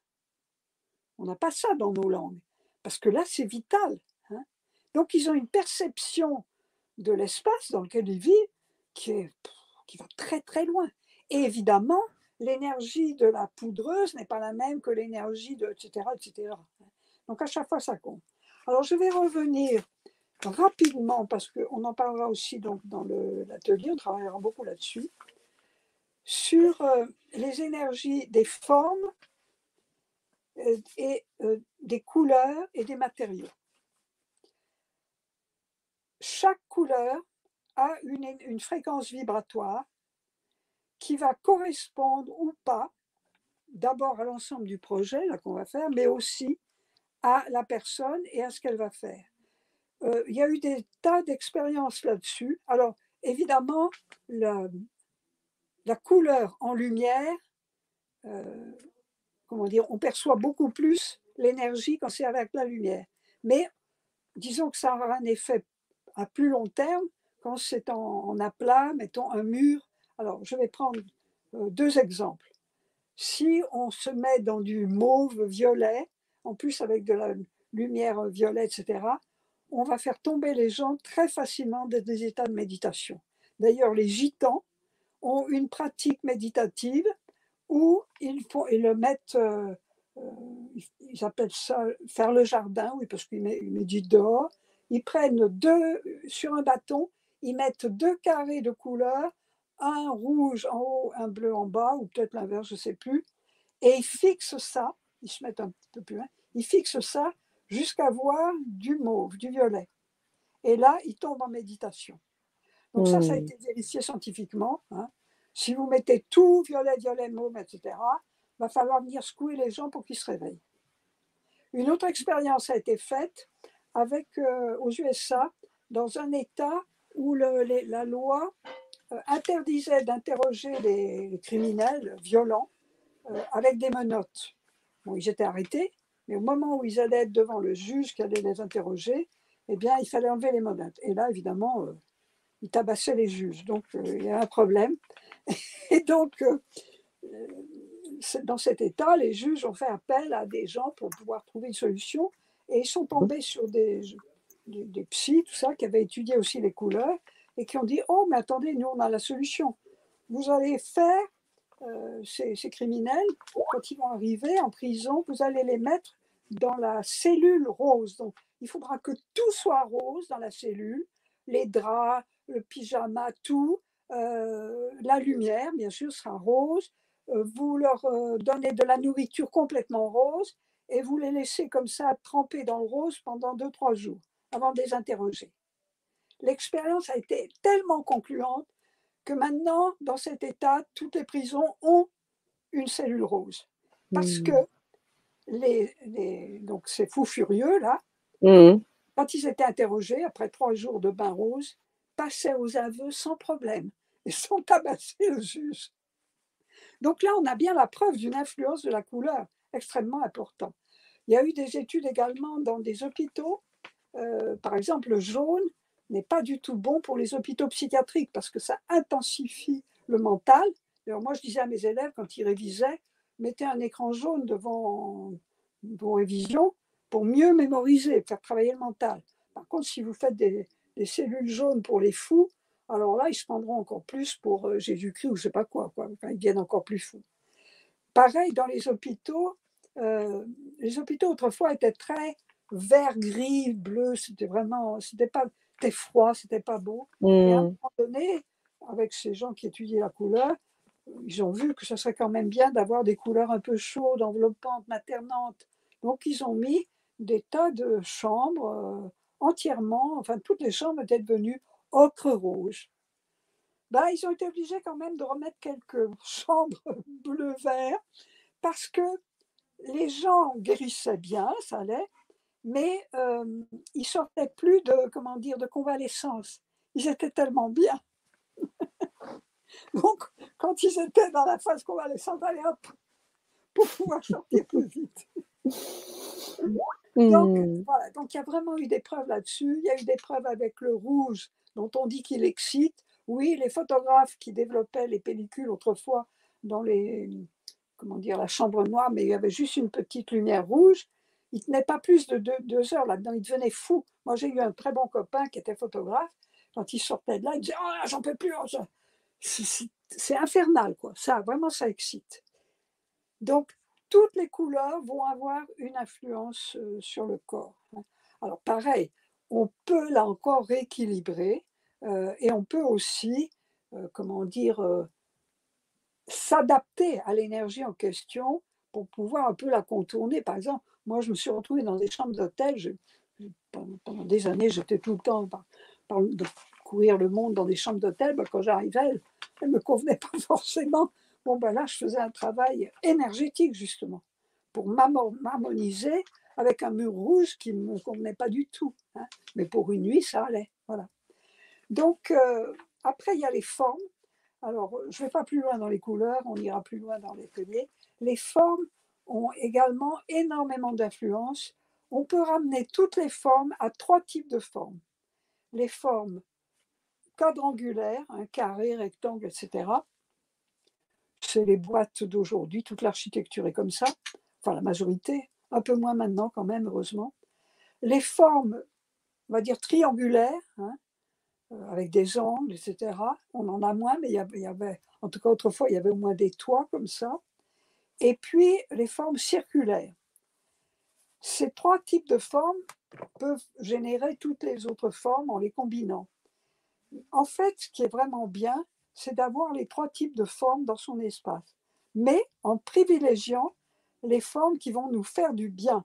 Par exemple, les gens qui sont un petit peu trop statiques, qui bougent pas trop, je leur dis, écoutez, euh, placez au moins le tapis en biais dans la pièce pour que ça, soit, ça fait des angles. Quoi, hein. mmh. Voilà, il y a moyen, hein, c'est-à-dire que on va introduire des, voilà, quelque chose. D'ailleurs, dans les formes, on voit bien une flèche. Vous prenez une flèche, si dans un couloir, j'imagine, une flèche avec une très longue queue, et puis elle est très, très pointue, et en plus, elle est rouge.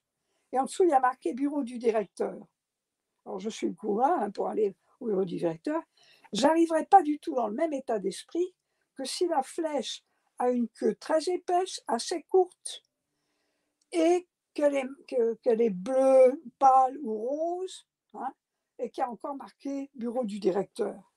Je peux vous dire que avec la première, on arrive vraiment stressé et prêt à rentrer dans l'un et avec l'autre, non, ça détend. Parce que ça renvoie à des choses qu'on sent. C'est-à-dire une flèche, ça, parle au corps. Hein, voilà. Donc une flèche un peu obtue hein, et courte, bah, elle nous fera moins mal qu'une très pointue. Hein, voilà. Donc les, formes ont... Alors après, les formes circulaires, elles, vont, elles vont cocooner. Et des fois, il ne faut pas en mettre trop. Parce que les gens, voilà, ils ne ils font plus rien, ils sont dans leur petit cocon, ils ne bougent plus. Donc en fait, ce qui est bien, c'est de combiner un peu tout et des fois même d'avoir une pièce un peu, un peu ronde, une pièce un peu avec des angles, etc.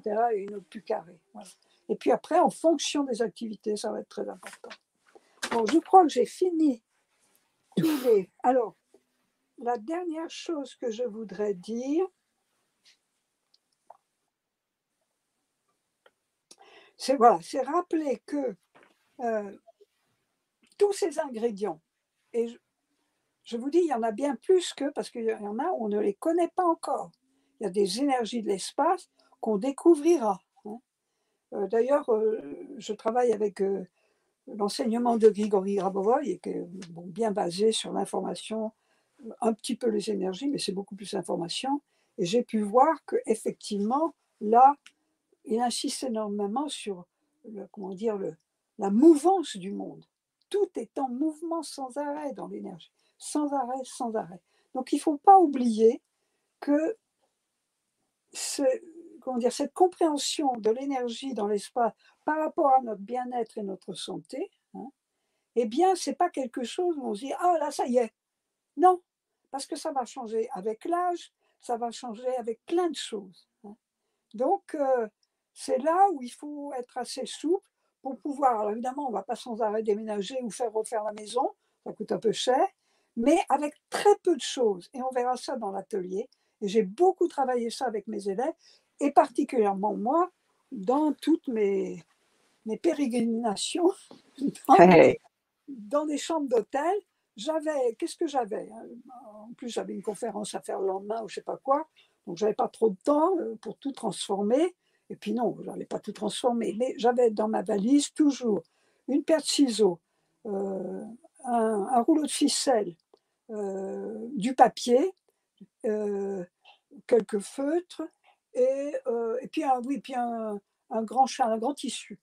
Rien qu'avec ça, alors des fois en, déplaçant la table de nuit, enfin ce que je pouvais déplacer, en un quart d'heure, je transformais totalement la pièce. Hein.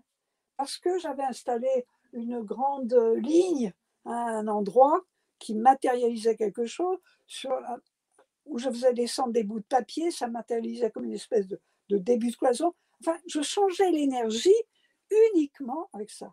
Et je, tous mes élèves en architecture, en première année, je les faisais travailler toute l'année là-dessus. Alors, il n'y a pas que ça, hein, mais c'était un exercice très important. Je leur disais, bon, vous n'avez probablement qu'une chambre où vous pouvez faire quelque chose. J'étais soit en CTU, soit chez eux, mais leurs parents n'allaient pas leur permettre de refaire toute la chambre. Je disais là, vous allez toute l'année travailler à comment transformer à partir de l'énergie, donc, mais simplement avec des bouts de papier, de la couleur, des ficelles et pas plus. J'étais trop contente parce que j'allais pas visiter les lieux, enfin les chambres de mes élèves. C'était pas mon boulot. Je leur demandais de rendre compte avec des photos et tout. Mais un jour, un élève qui est d'ailleurs devenu un de mes, meilleurs élèves, euh, il m'écoute peut-être là maintenant. oui, il y, en, il y, en, a beaucoup des élèves qui sont ici dans le chat.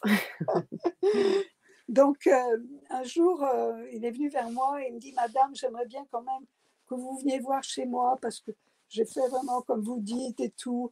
Il sentait que vraiment il travaillait très bien. Et quelque chose m'a dit, fais une exception, tu n'en parleras pas, c'est le seul, mais vas-y. Donc j'y vais. Et là, il me montre progressivement tout ce qu'il avait fait, etc. C'était mais un équilibre énergétique, mais fabuleux. Quand tout a été terminé, je lui dis, écoute, franchement, chapeau, tu as vraiment bien travaillé. Il me dit, vous savez, madame, ce que j'ai compris. ça, je l'ai répété toute ma vie. Hein. c'est que quand un objet est dans l'espace, je l'ai mis il y a deux ans, il me plaisait beaucoup, il m'apportait quelque chose, il m'a été donné par X Y, etc. Mais au bout d'un moment, je ne le vois plus. Eh bien, si je ne l'enlève pas, bon, très gentiment, ou si on va le donner, etc., il me pompe de l'énergie. Je dis, tu as tout compris. C'était fabuleux. Voilà. Mais oui, ouais, j'imagine bien. J'imagine bien. Fabuleux pour vous deux, pour toi, de pouvoir voir aussi euh, cet élève qui, euh, bah, qui capte les choses. C'est juste fabuleux. Et ouais. Un, homme, un objet qui ne. Voilà, on ne le voit plus, on n'y fait plus attention. En plus, on encombre de plus en plus les espaces avec plein d'objets qu'on ne regarde même plus. Alors là, moi, il y a des gens, quand ils m'appellent pour une consultation, pas pour forcément construire, hein, mais ah, j'ai un peu des problèmes, etc. Ah, je me branche, je n'ai même pas besoin d'aller chez eux. Je dis, bon, allez, tu vas faire le vide là. il y en a dix fois trop. j'imagine, j'imagine. Vraiment, merci euh, Hélène de pouvoir nous partager toutes ces choses qui sont essentielles. On a bien sûr euh, euh, des, questions. Moi, j'en ai quand même pas mal depuis le début de cette euh, Vibra conférence où j'ai pu entendre beaucoup de choses. J'invite également les, auditeurs à, les poser. On a beaucoup de d'élèves ou anciennes élèves qui sont euh, là dans le chat et qui te saluent. Et donc, ah. voilà. et oui, alors je vais les, je vais les afficher. Vous allez prendre la relève, là. Hein. C'est ça. C'est ça. continuer encore longtemps. ah bah et, et bien sûr, on, te veut parmi nous encore très très très très longtemps. là, on va reprendre. Alors il y a Nathalie qui est euh, avec nous qui nous dit Hélène a été mon enseignante à l'école d'architecture de Marseille. Lumini, nous avons également Nathalie euh, un peu plus haut, oui, qui l'a écrit deux fois, mais avec deux, euh, voilà, parfait, avec deux profils. Olivier qui est avec ah, nous. Ah Nathalie Bonjour Et Nathalie. Oui, le grand Maurice Sauzé. Mylène Macharkata avec nous. alors, Sylvia qui nous dit Je ne savais pas tout ça au sujet des, des Japonais. C'est impressionnant pour moi d'apprendre tout ça. Muriel qui est également qui est là. Qui ah, se Muriel, fait savoir. Très bon avis. Bonsoir, à tout le monde, magnifique. Voilà, on a, on a du monde. Sonia également qui est là. Bisous d'Odile et Sonia. Belle fille. Eh oui, qui était là avec nous? Anissa aussi qui nous parlait, tu parlais des, des, rites, hein, de, de, faire enterrer des choses dans la, dans la, terre. Elle partageait aussi ces, ces rites, parlait de culture, qui euh, donc. Alors, il y a une petite euh chose que je voudrais dire parce que là, il y avait Nathalie. Nathalie, euh, donc une ancienne élève, elle s'est spécialisée dans le feng shui et c'est super, avec d'ailleurs une très bonne amie, Valérie Fayol, qui, mmh est, qui, est, vraiment une experte en feng shui. Alors, je voulais le dire au début, puis j'ai oublié. Vous voyez que quand même, ça n'a pas grand-chose à voir avec le feng shui. Et oui. J'ai rien contre le feng shui. Je l'ai même enseigné. Et à un Mhm. moment donné, j'ai arrêté parce que les élèves n'avaient pas assez l'esprit asiatique pour pouvoir faire quelque chose de bien avec. Et je leur disais simplement, on vérifiera avec le feng shui et quand vous aurez fini votre travail.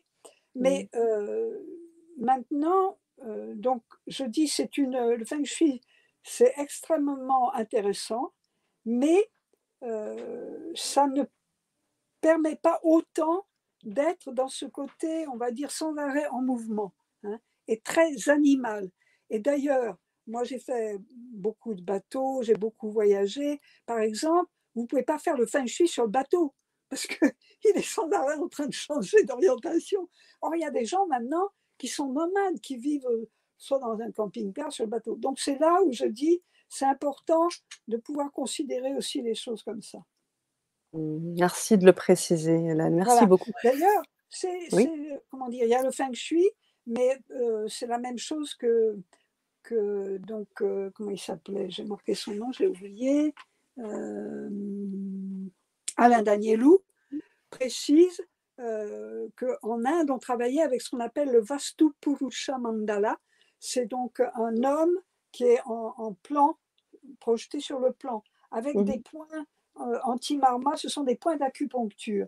D'ailleurs, j'ai oublié de dire aussi que la Terre a plein de points d'acupuncture euh, qui sont où là l'énergie est beaucoup plus forte. Quand je vivais au château de Prades, ou dans l'ensemble du terrain, ça aussi c'est important, l'énergie du terrain au niveau tellurique. Donc au château de Prades, l'énergie était à peu près à 2800 Hertz, ce qui est le, on va dire le maximum de, euh, pour les gens. euh, enfin, au-delà, il faut quand même commencer à faire un travail spirituel pour pouvoir y vivre. Donc dans Ouais, les on monte jusqu'à 10 000 Hertz. Sauf que sur ce terrain du château de Prades, où j'avais pas tout de suite eu besoin d'y aller parce que voilà, déjà l'énergie était suffisante en, général, mais à un moment donné, j'ai trouvé un petit maset où j'allais qui était complètement en ruine, très tout petit petit, hein, et euh, il n'y a plus de toit. Et quand je me posais là, je rechargeais mes batteries, mais alors là, et après j'envoyais des élèves comme tu, des fois ils, en- dans ce centre et puis euh, ils ne pouvaient pas remonter à Paris, ils broyaient du noir, ils n'avaient plus à travailler. Je, va te poser, au, je leur disais pas ce qu'il y avait, je, va te poser dans le petit mazel, là, il reste-y cinq minutes. Le Mhm. nombre d'expériences qu'ils ont eues, c'était incroyable. Euh, et ils revenaient, les batteries rechargées. Et puis, on a fait un, un séminaire avec 80 architectes de la région, avec des femmes qui étudiaient, qui étaient venues de Suisse avec plein d'appareils pour euh, l'énergie tellurique, le réseau Hartmann. Et à un moment donné, je ne leur ai pas dit qu'il y avait ça, parce que je voulais en avoir la certitude avec toutes leurs euh, mesures. Donc, c'est elle qui m'avait dit, non, là, vous êtes à 2800 Hertz, donc c'est bien, là, ça, ça booste. hein. D'ailleurs, le centre de stage marchait bien pour ça. Et euh, je lui dis, à un moment donné, je lui dis, je, je dis, oh, il y, a- un endroit, on n'a pas été là, on pourrait voir comme ça. Je dis rien. hein. Et elles arrivent vers le petit maset, et là, elles font, ouf, mais vous savez ce que vous avez là? Vous avez 10 000 Hertz comme dans les points les plus hauts des Himalayas. Donc voilà. Waouh, merci pour ce partage. Et mais oui, et c'est en ça, c'est sur ça que je voulais aussi poser ma question. Cette intuition qui est en bout du compte, tu l'as expliqué en nous. C'est juste qu'on l'a, l'a vraiment euh, éteint, ou du moins l'a pas laissé s'exprimer parce qu'on laisse s'exprimer une, autre partie de notre cerveau. Et, d'où l'importance aujourd'hui de t'inviter sur la chaîne parce que tu es le témoin de ça. Tu as, tu as énormément de, de- d'expériences euh, de, de, de vie et d'inviter les gens à une forme d'autonomie. Donc j'ai envie de te dire, alors, qu'est-ce que tu pourrais leur dire pour que justement ils aient toutes et tous confiance en leur sixième sens pour pouvoir le faire aussi eux-mêmes. Alors j'imagine que l'atelier va bien sûr aider. Et qu'est-ce que tu peux, qu'est-ce que tu peux leur dire toi La aujourd'hui, première Hélène? chose que je dirais, c'est oser noter des impressions que je dis, oh non, là, non. euh. Alors, ça peut être aussi bien d'ailleurs, ça peut arriver dans des rêves. Noter ses rêves, c'est un outil qui, mais on ne s'en rappelle pas toujours, mais ça aide beaucoup. Mhm. Sur les rêves de lieu en particulier, hein, et Oui. comment ils ressentaient, etc. Parce que ça va permettre, parce que tout ça, ça se fait principalement avec le cerveau droit. hein. C'est-à-dire que le, gauche, il est déconnecté dans ces moments-là. C'est vraiment mmh. l'animal là. Bon. Alors, euh, d'ailleurs, oui, j'ai oublié de dire que jusque vers 7 ans, donc euh, on est plus cerveau droit, il se déconnecte de plus en plus, surtout après dans le, dans le scolaire, mais les enfants sentent énormément, comme les animaux. Et il y a des endroits où vous ne pouvez pas les amener, ils hurlent, hein, parce qu'ils sentent qu'il y a un truc qui ne leur va pas. Et par exemple mmh. aussi, pour les enfants, vous les mettez dans les, les, bébés, vous les mettez dans le lit dans un sens, vous les retrouvez toujours dans l'autre sens le, lendemain matin. C'est quand même pas un hasard. Hein voilà. Donc là, mmh. l'animal, mais là, c'est vraiment le cerveau droit. Et ce cerveau droit, il, comment dire, reçoit directement les informations de la source. Alors, des fois, euh, ça paraît complètement idiot. On ne peut même pas y croire. Moi, je dirais, il ne faut pas y croire au début. Il faut simplement noter. Tiens, voilà, il y a ça qui m'est passé dans l'esprit.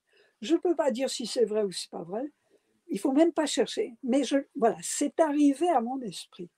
Parce mmh. que c'est presque comme si euh, on s'inclinait sans vouloir y croire, mais voilà, c'est ah oui, je, t'ai quand même entendu. Hein. On n'est pas forcé d'en faire quelque chose après.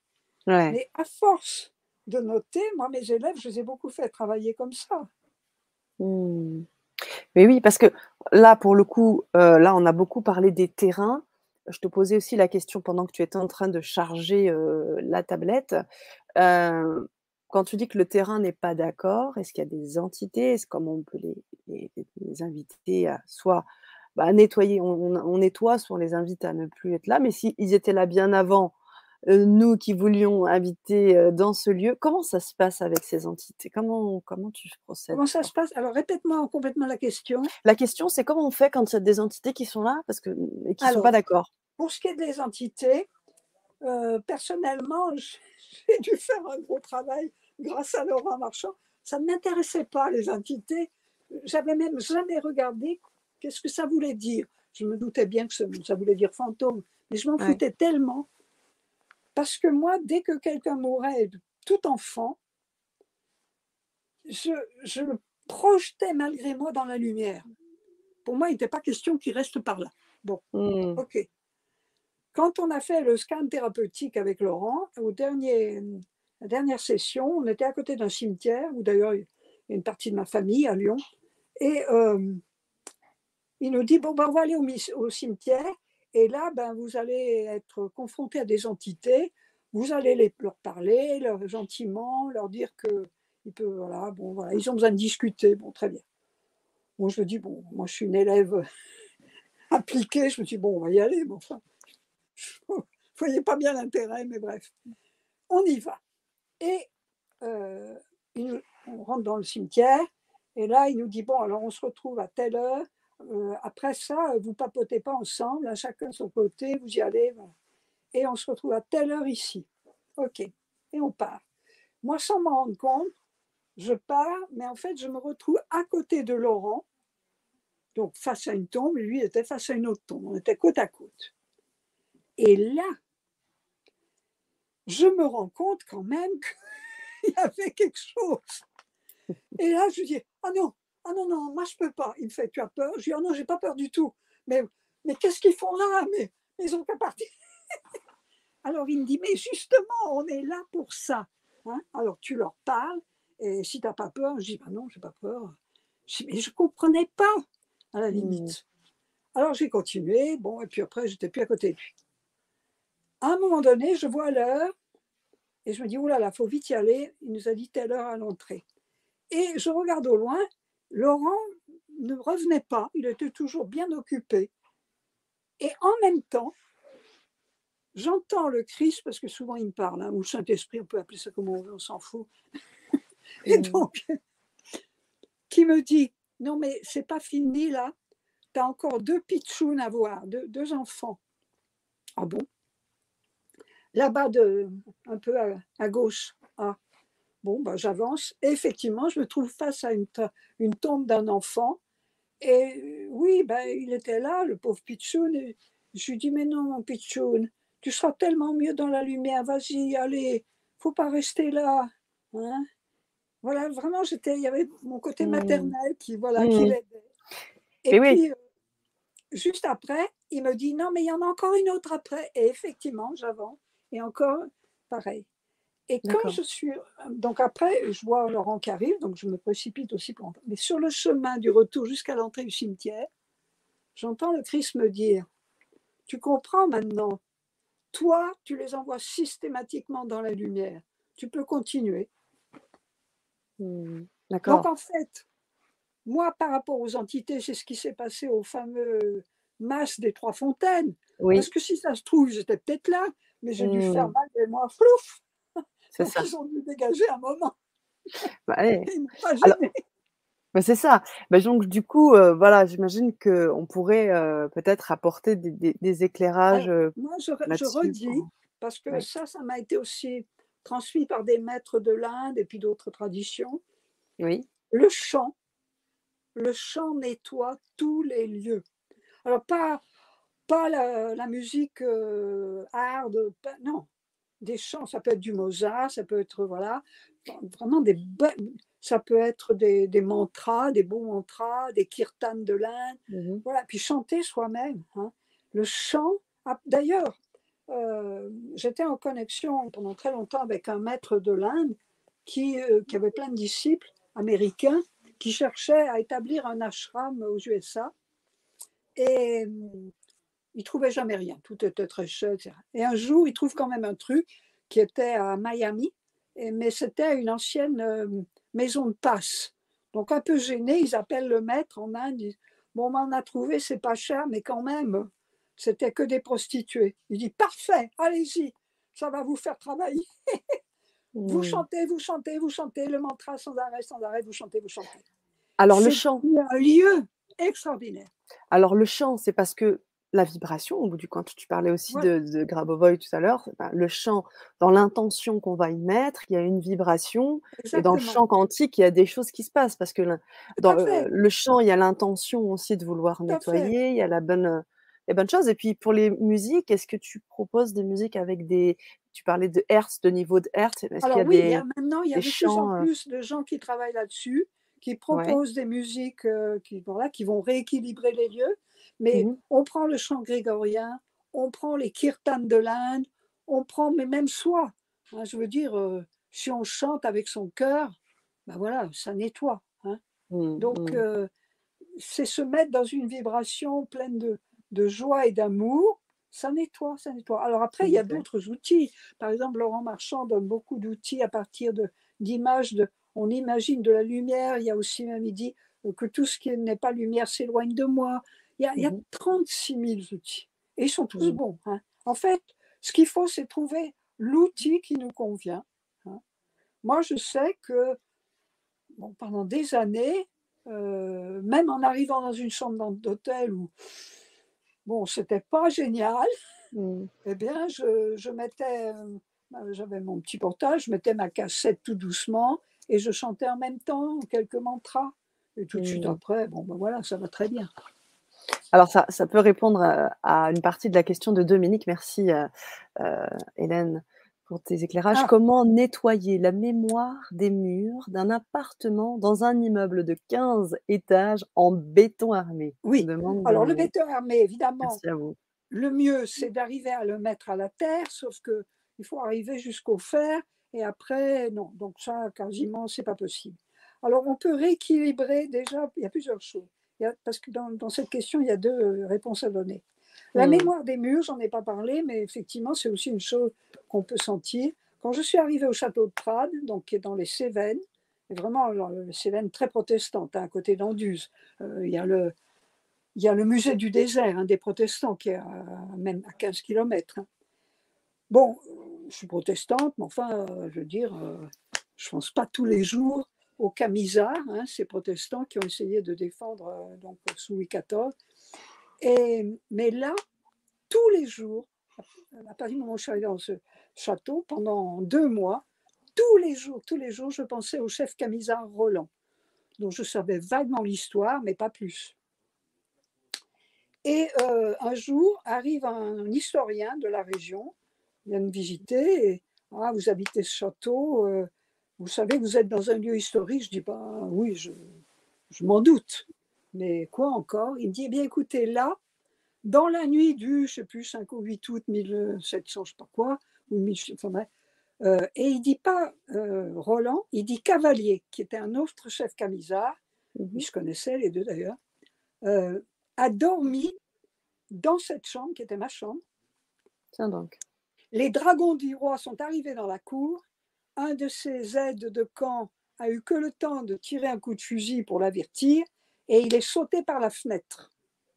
Vous imaginez bien que Roland, euh, donc lui il m'a dit cavalier, il m'a pas dit Roland. Moi quand il me dit cavalier, aussitôt je dis non, c'est Roland dans ma tête. Puis je me dis non, écoute, euh, ça va là, hein. tu déménages un peu, tu écoutes cet historien, il doit quand même avoir raison. Mais quand il est parti, alors évidemment, je me suis dit, mais que ce soit Cavalier ou Roland, il a sauvé sa peau là. C'est-à-dire, il y a eu une décharge émotionnelle énorme qui est restée là. Elle est restée imprimée dans les murs. Alors, le soir, ça continuait. Non, c'est Roland. J'avais un livre que j'avais acheté, que je n'avais pas encore lu, sur les camisards. Je dis, allez, tu, tu regardes. Alors, je, je le regarde en travers de son gilet était épais. À un moment donné, je tombe sur le passage dans la nuit Roland. Et le monsieur me rappelle le lendemain, oh excusez-moi, j'ai fait une erreur. J'ai dit cavalier, c'était Roland. Donc et oui, les murs ont une mémoire. Les murs ont une mémoire. Euh, D'ailleurs, il y a, je ne sais plus quel est le, cet auteur que je- qui a écrit un livre sur l'espace, là je retrouve. Il dit l'espace est constitué de cellules qui ont la mémoire de tout ce qui s'est passé là. Waouh. On peut retrouver tout ce qui s'est passé dans un lieu. D'ailleurs, des scientifiques sont en train de travailler là-dessus de manière assez efficace maintenant. Mhm. Donc tu proposerais là, euh, donc en deux temps, tu disais donc le premier, le premier élément de réponse et pour le deuxième, parce que tu sais qu'il fallait répondre en deux Alors, temps pour la question de Dominique. Mm. Donc, on ne peut pas mettre le béton, le, le fer, euh, parce qu'il ne va pas aller dans la cave, creuser, machin. Non, c'est pas possible, hein, c'est trop tard. Alors, il y a un truc qui contrebalance très, très bien euh, ces mauvaises énergies de- du béton qui n'a pas été dans les fers. Parce que le béton avec des fers, euh, c'est très bien si ça a été mis à la masse. Il n'y a aucun problème.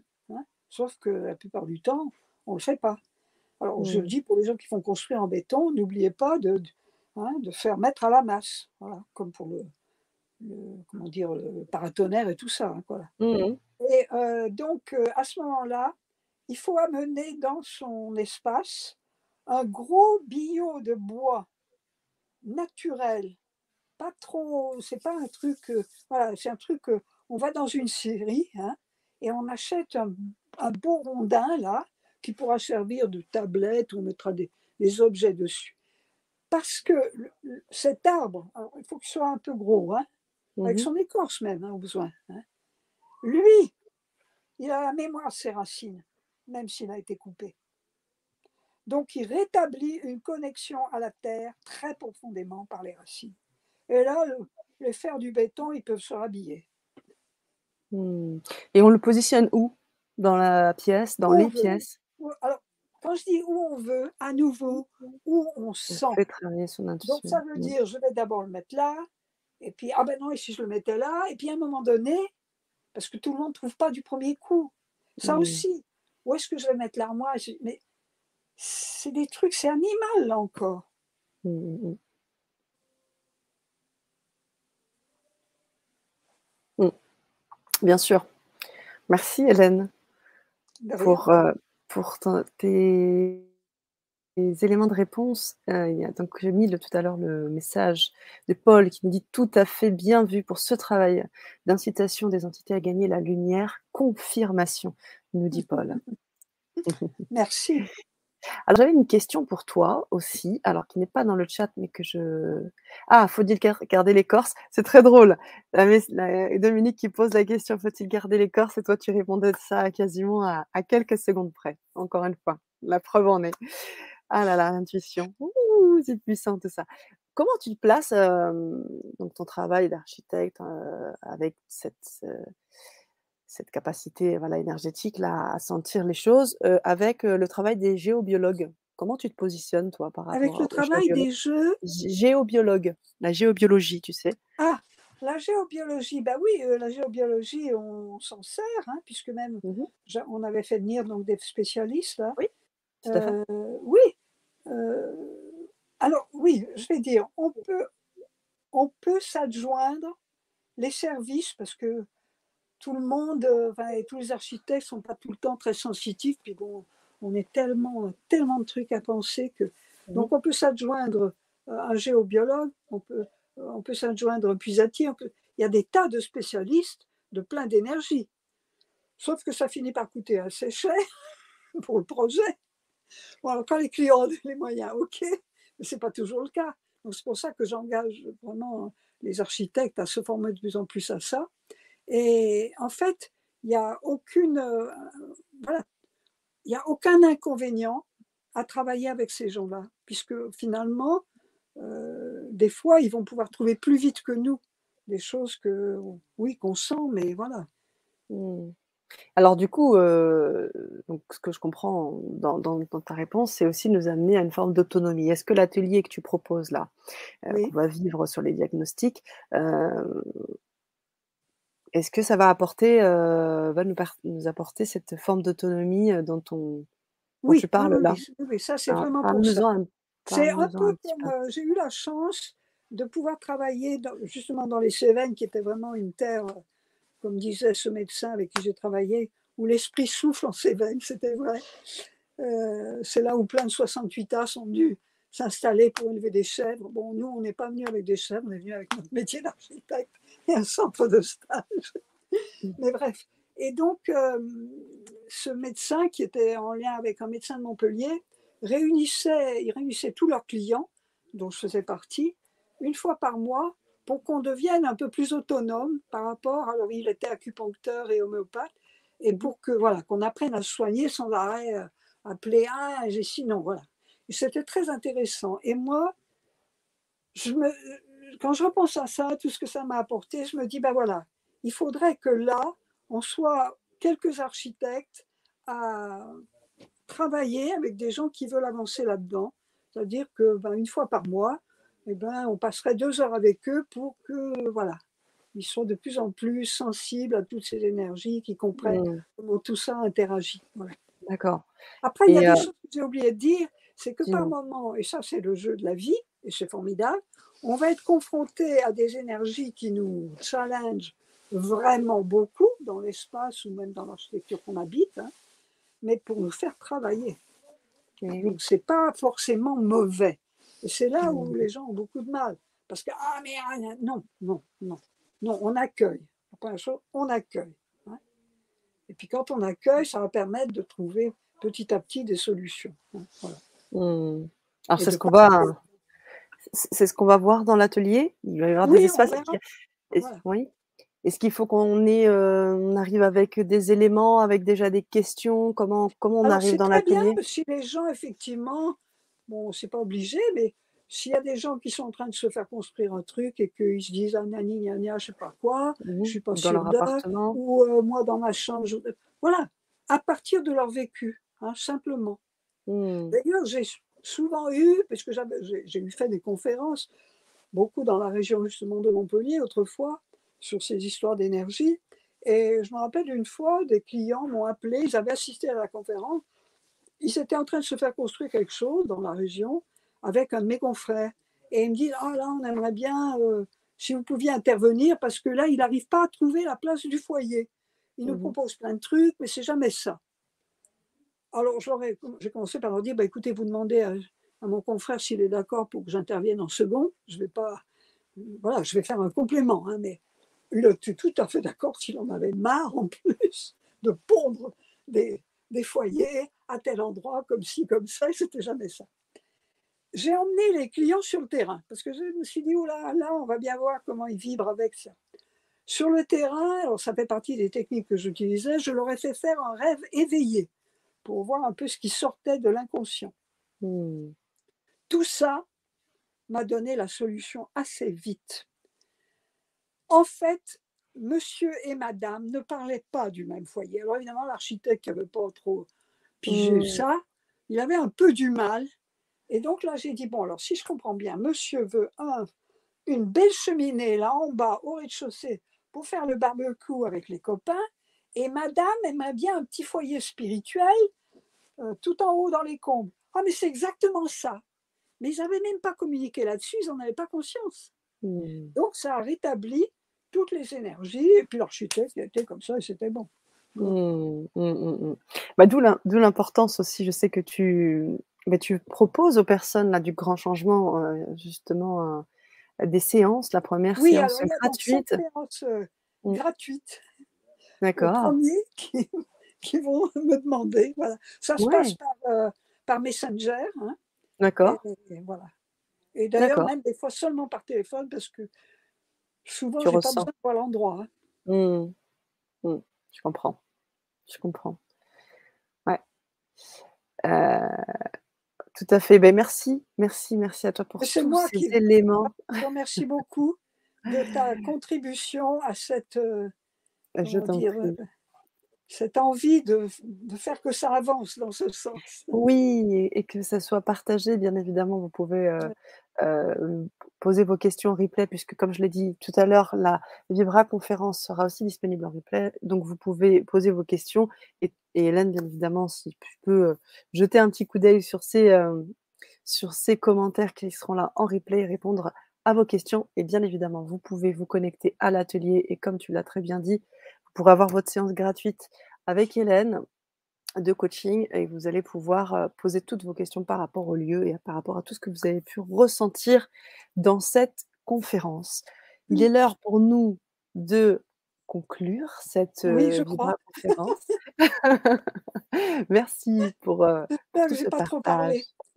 Merci pour tout ce partage et cette générosité qui t'anime, Hélène. beaucoup.